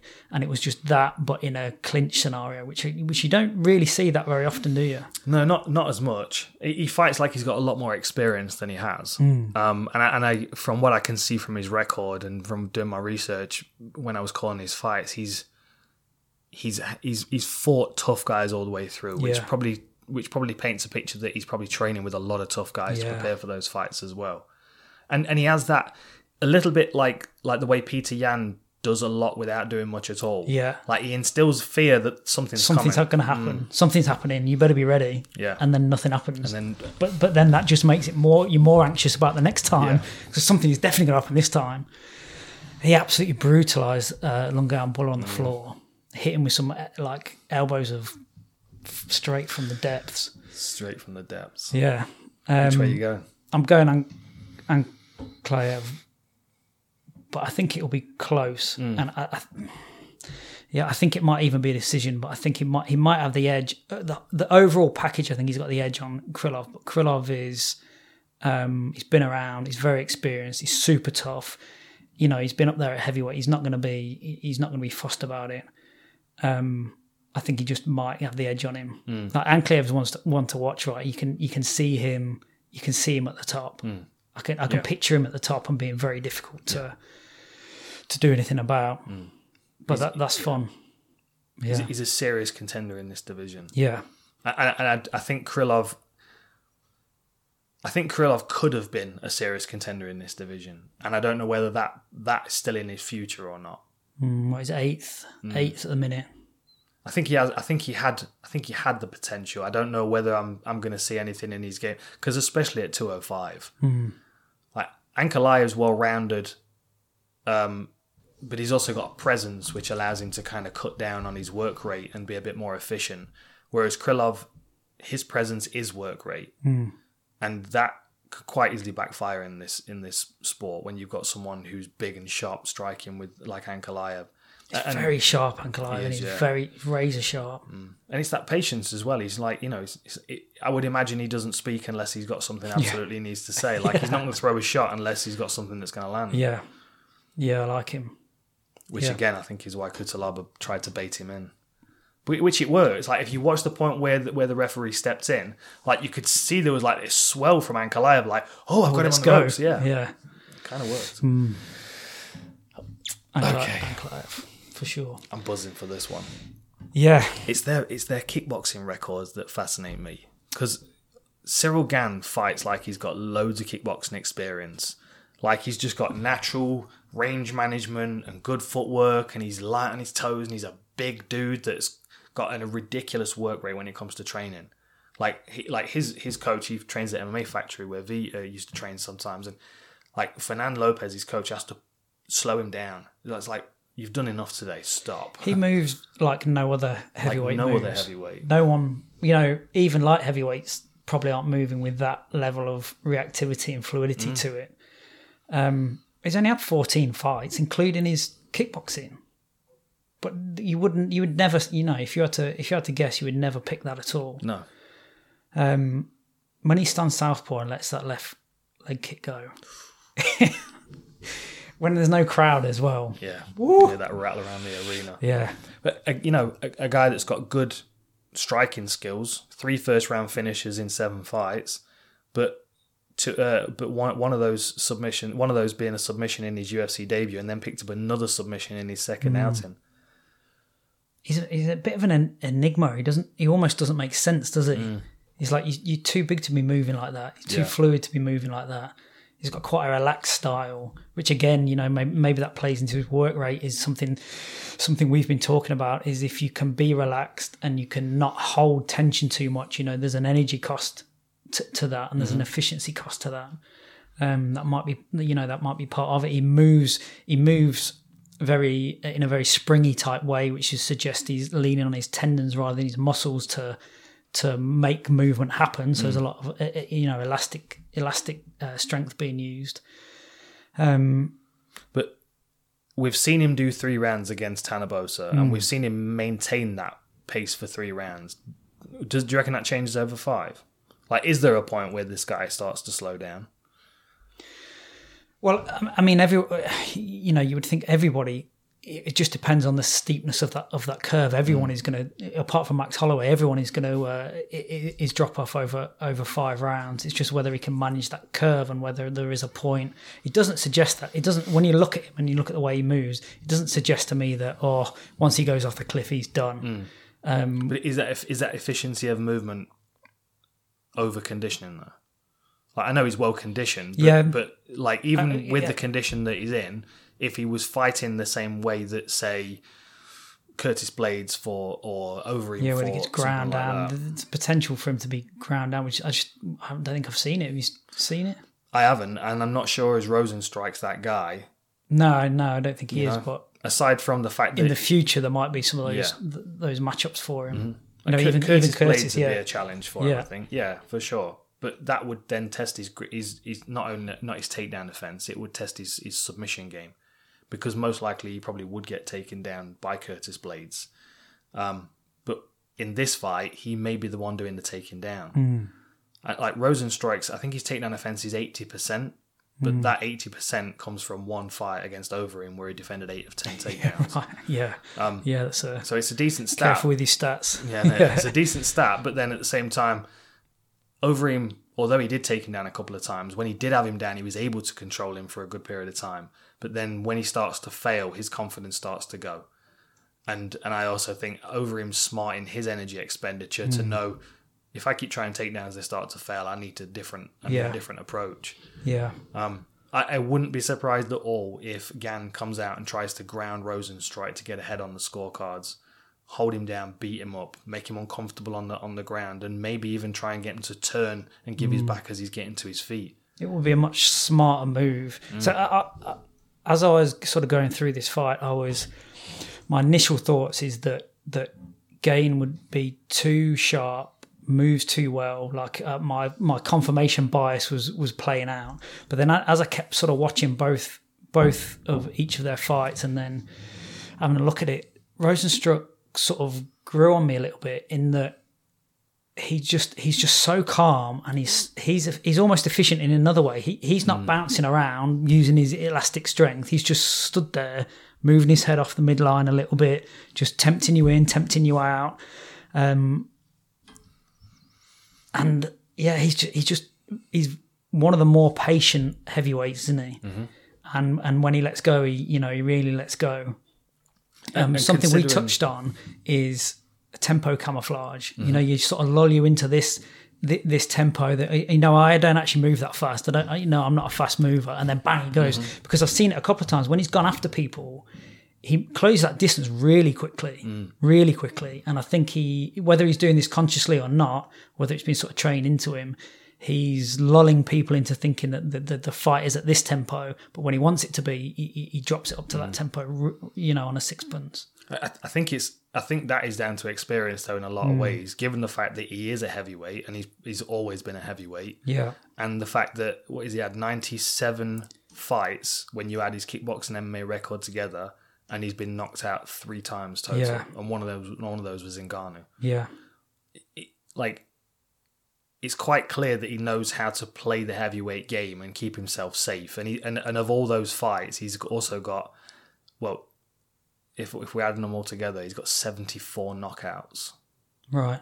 I don't know why I've got 64 knockouts written down. no you've got 64 on his on his uh, kickboxing record Right, but if you add his knockouts from MMA Yeah, So 85 wins on his kickboxing record and 12 wins on his MMA record, but 10 of those by knockout and 64 of big 85 percentage, is isn't it? ridiculous. It's a big percentage. and that's where that patience comes from as well. And we know from the Overeem fight that at the right back end of 25 minutes when he decides he's got to put his foot on the gas, he's still got that power. Goes here. for it, yeah. And he, I mean, dude, like that, that the mess he made of Overeem's face Mm. with that last punch, literally just just ripped his rips his face in half, pretty much. I, I, I think that he's going to be a very a very difficult fighter for for Gane to fight, given the fact that Gane has to drift in and out of range in order to apply his game, which is, which is why I think he might try and try and grapple with him to start with. It, it's a much better fight for Gane in five or six fights' time. You know, Yeah. but Like, the- look at these heavyweights, yeah, man. I mean, you know, seven and zero. We had Aspinall on the card Yeah. the weekend, who's not had many more fights, and it's, it's the life of a heavyweight, isn't it? It's just it's it's the highest stakes poker in it. Mm. It's it's proper high stakes poker. There's just no room. I know we I know we always touch on it. And and going back to how we you know we started this conversation back in the review, like even even when he was fighting Ngannou, he was. It, it sounds stupid to say he was doing the right thing Mm. because of the way it ended, but he wasn't far off. You know, if if you, if you're gonna catch if you're gonna catch Francis, you're probably gonna catch him on a counter. It's just that if you get it a millimeter wrong, that's what happens. Yeah. And unfortunately, that's what happened. But he, you know, he did he did catch him. Maybe you could you could sort of tell me better. Maybe he could have angled off sort of three quarters or what three quarters of the way through that sequence. If he'd angled off, he would have got himself out of out of trouble. But you know, That easy in slow mo, yeah, in it. Th- this is th- this is the problem, especially with especially with heavyweights, and especially with an anomaly like like Ngannou. And the reason why he probably did so well against Overeem is even as unorthodox as Overeem is, there's a consistent pathway to his strikes because he's traditionally trained. Yeah, You're going to get exactly the same thing with Ciryl Gane here. He's traditionally trained. I mean, he's athletic and he's fast, but you're going to get straight punches, and you know where the limitation Yeah, of those yeah. punches are going to be. Yeah. Whereas with Ngannou, like you can't you can't strike like Ngannou in any other weight division. You just get picked apart. Yeah. Mm-hmm. You can't do this. Is the only division where you could do that. You- no one's teaching anyone to fight like that. It's like the opposite. yeah, But it's the heavyweight enigma, isn't it? Yeah. It's like figuring that Yeah. problem out. I, it's like if you've got if you've got great striking power like Rozenstruik, you can land beautiful counter punches like you did against Arlovsky on the way in, hmm. lovely left hook. But you land those beautiful punches because you understand those movement patterns from experience. But then when you have someone in front of you that he's, he's not. He's they're not not going. that, he's not no. going by the recipe. like you can you can make all the assumptions you want about Ngannou, but Yeah, most yeah. of the time you're probably going to be wrong Yeah. because he's not like You- probably You're not gonna throw a trained within. punch. You're trained to recognize within a within a pattern. Mm-hmm. And then if you're so if it's so far outside of that pattern, you don't recognize it. Then it's it's just game on, isn't it? Like, Yeah. we, when we, we, we've been talking recently with the with the lessons of war stuff, and I've been talking about like defense in in close range, and like when you're slipping and rolling, like as I'm throwing a jab, like the safest place for you to be is here. Because not only have you nullified my jab and you know you're safe, I, I'm also very uncomfortable how close you are to me, and I don't have any other options without moving my feet. and, and it's that dead zone where you just can't quite see. It's the most uncomfortable position in life is when someone's trying to punch you and you can't quite see them out of the uh, out of the corner of your eye. The difference in this one, though, is Rozenstruik knows that safe pocket, and he knows this safe pocket, and he knows this safe Yeah. pocket.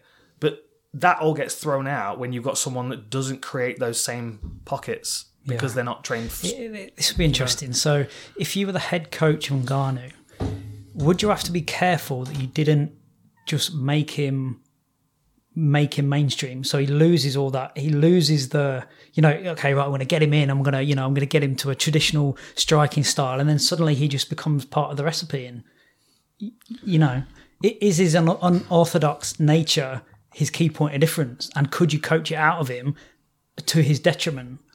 Yeah, I think you could. I It takes a lot. To, it would take Yeah. a lot to say that as a coach, wouldn't it? It would take a lot to say that. Oh, you Yeah. know what? I'm not going to teach her. But then I, I used to train a female fighter in um, in LA, and if she'd come into the gym and it was her first day training, I would have corrected her right hand. Yeah, But I started working with her after she'd already started fighting, and I'd already seen her knocking people out with that right Yeah. hand. And if I changed it, it may have taken some of the power away from it. And the reason it worked is because she went like that, and she drove it through your forehead. Yeah. Roxy Balboa Richardson, she was she was a lot of fun to work with, and she was she was a, a great kickboxer.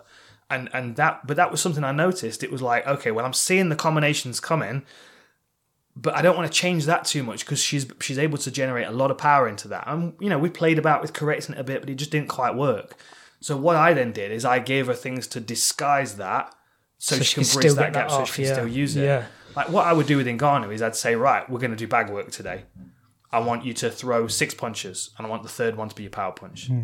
Then I want you to do seven punches, and I want your hide last it, one to disguise be, it, and hide it. Yeah, just so so that that raw power isn't always when he's put when he presses the button. Hmm. You know, like like if, if you're driving a race car and every time you put your foot on your gas, you go all the way down. yeah, You're gonna rinse your gas, Hmm. car and physio- physiologically. yeah, yeah. Like you need to be able to like rev your engine. You need to be able to you know Shape and yeah tempt, and then let go. that that raw unpredictable power is still there and i don't think i would I, I would give him some striking attributes to to bolster it but i would give those i would give them as lockpicks and i would be like look like Yeah, you, you know like set him up decide which which punch you want to use. If it's this wild overhand right then we'll do this and we'll move him into this position then you uncork that motherfucker Crack it. yeah. Yeah, yeah, yeah, I, I, I, and, I, and especially when it comes to heavyweight, because because the fraction of error is so minor, is so narrow, and because a lot of these guys are either very very good, like traditionally trained, like hmm. Volkov and people like that, or they're very unpredictable. Like you kind of want to be one or the other. You don't want to be in between because then you're not the best of both worlds. It I mean, just we, doesn't work. like Like we that. talked about we talked about this in team sports, and you're trying to fit square pegs in round holes. You've got these guys with super X factor that just don't see the game like Mm. 90 percent of everyone else, and then you put all these constraints around them and make them play like everyone else. And then they just look, they just become one of the you know one of the main main bulk of players, and they've just lost their X factor. Yeah. It- It's almost like the archetypes of fighters at heavyweight change again. Like the archetypes go all. Yeah. the way up through the weight classes, even up to 205.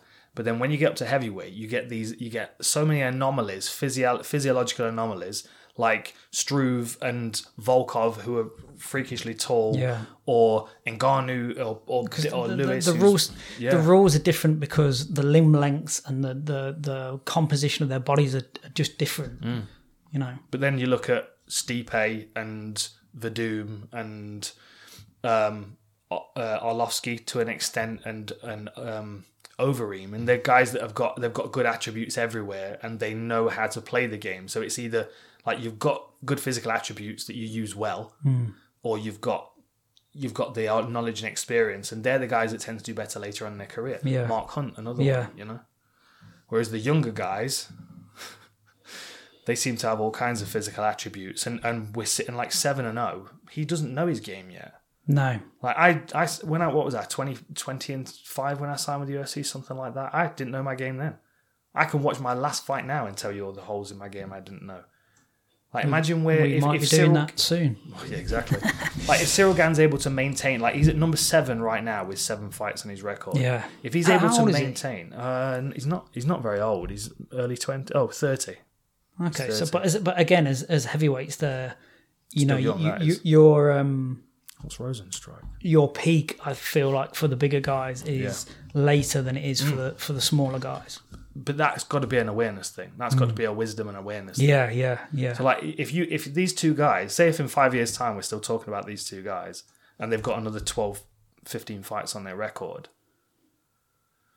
that's a, that's a lot of experience and it's a lot of Layered on top of all of that, Mm. those physical attributes. which is why Arlovsky and Overeem are still right up near the Yeah. top because they've been doing it. wily for all that old time. wily old dogs, and Yeah. they? They're not, you know, Yeah. they don't get.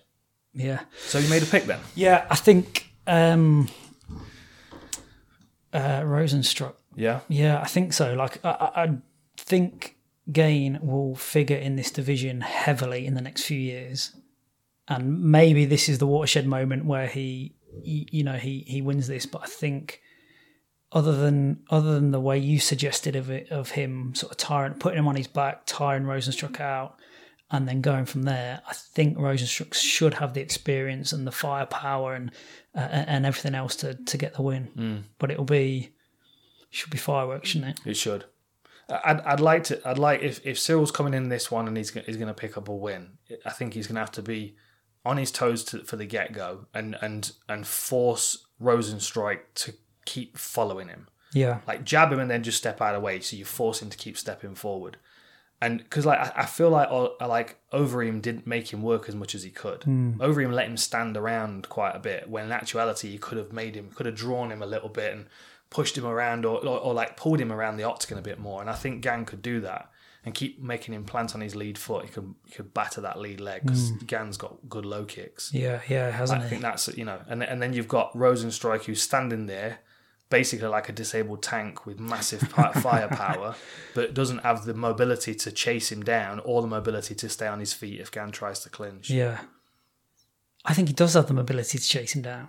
Not if his front legs battered though. Not if he's, yeah, yeah. Oh, I see what you're saying. Mm. Right, yeah. After after it's been in battered, yeah. You know, I But see. then that. every time Gane steps forward to throw a kick, is a risk of eating some of that Rozenstruik power. yeah, I mean, which which Gane might be able to take, but I'm buzzing for this one. yeah, I, it'd be I- fun, won't it? I think it's a hell of a fight. I, I, I think you I think you're right siding with experience, at least on paper. I mean it's it's so up in the air when it comes to heavyweights, but eighty five kickboxing fights, It's a lot of fights now. it's a lot of fights. I, I, I like what Gane will do for the division. Mm. Is it will bring uh, some variation to the to the pictures people are seeing in that in that division. I think he's Mm. he's good for the division. That that is a different puzzle for people to to work out. yeah. And now MMA is legal in France. Um, yeah. You know he's gonna be a superstar in France. Amazing that we're having that is even a phrase. crazy, isn't it? yeah. But there we go. Yeah. The French love a scrap as well. Exactly. Um, yeah, all good. All good. See how it goes made down. picks then. Nice. Boom. I hope you enjoyed the show. Make sure you download the app and get yourself an account and play along, make your picks, and you'll get yourself entered into that leaderboard uh, for the potential to win some real money without you having to put your hand in your pocket. That's Thousand the best thing pounds about this, this. this week, Is that what I is? believe. Thousand pounds. Is Yeah. it divided by the top 10, top 5, top 10? Um, I'm not sure. It's about that. I mean, yeah, there's, eh- a, there's a chance to win a couple hundred quid if you get yourself on that leaderboard for sure. Um, so do it. I mean, get yourself an app, get yourself the app, and download it, and join us, and uh, enjoy the fights. We'll see you next time. See you next week. Remember, you can play along with all of the other UFC fans on the new UFC Picks app, available for download on Apple iOS, Google Play, or visit www.playufcpicks.com. It's free to play, and there's a chance to win £5,000 cash. Participants must be 18 years of age and older, UK and Ireland residents only. Terms and conditions apply, and remember to always play responsibly. If you or a friend have a problem with gambling, make sure you seek help and visit www.begambling.aware.org.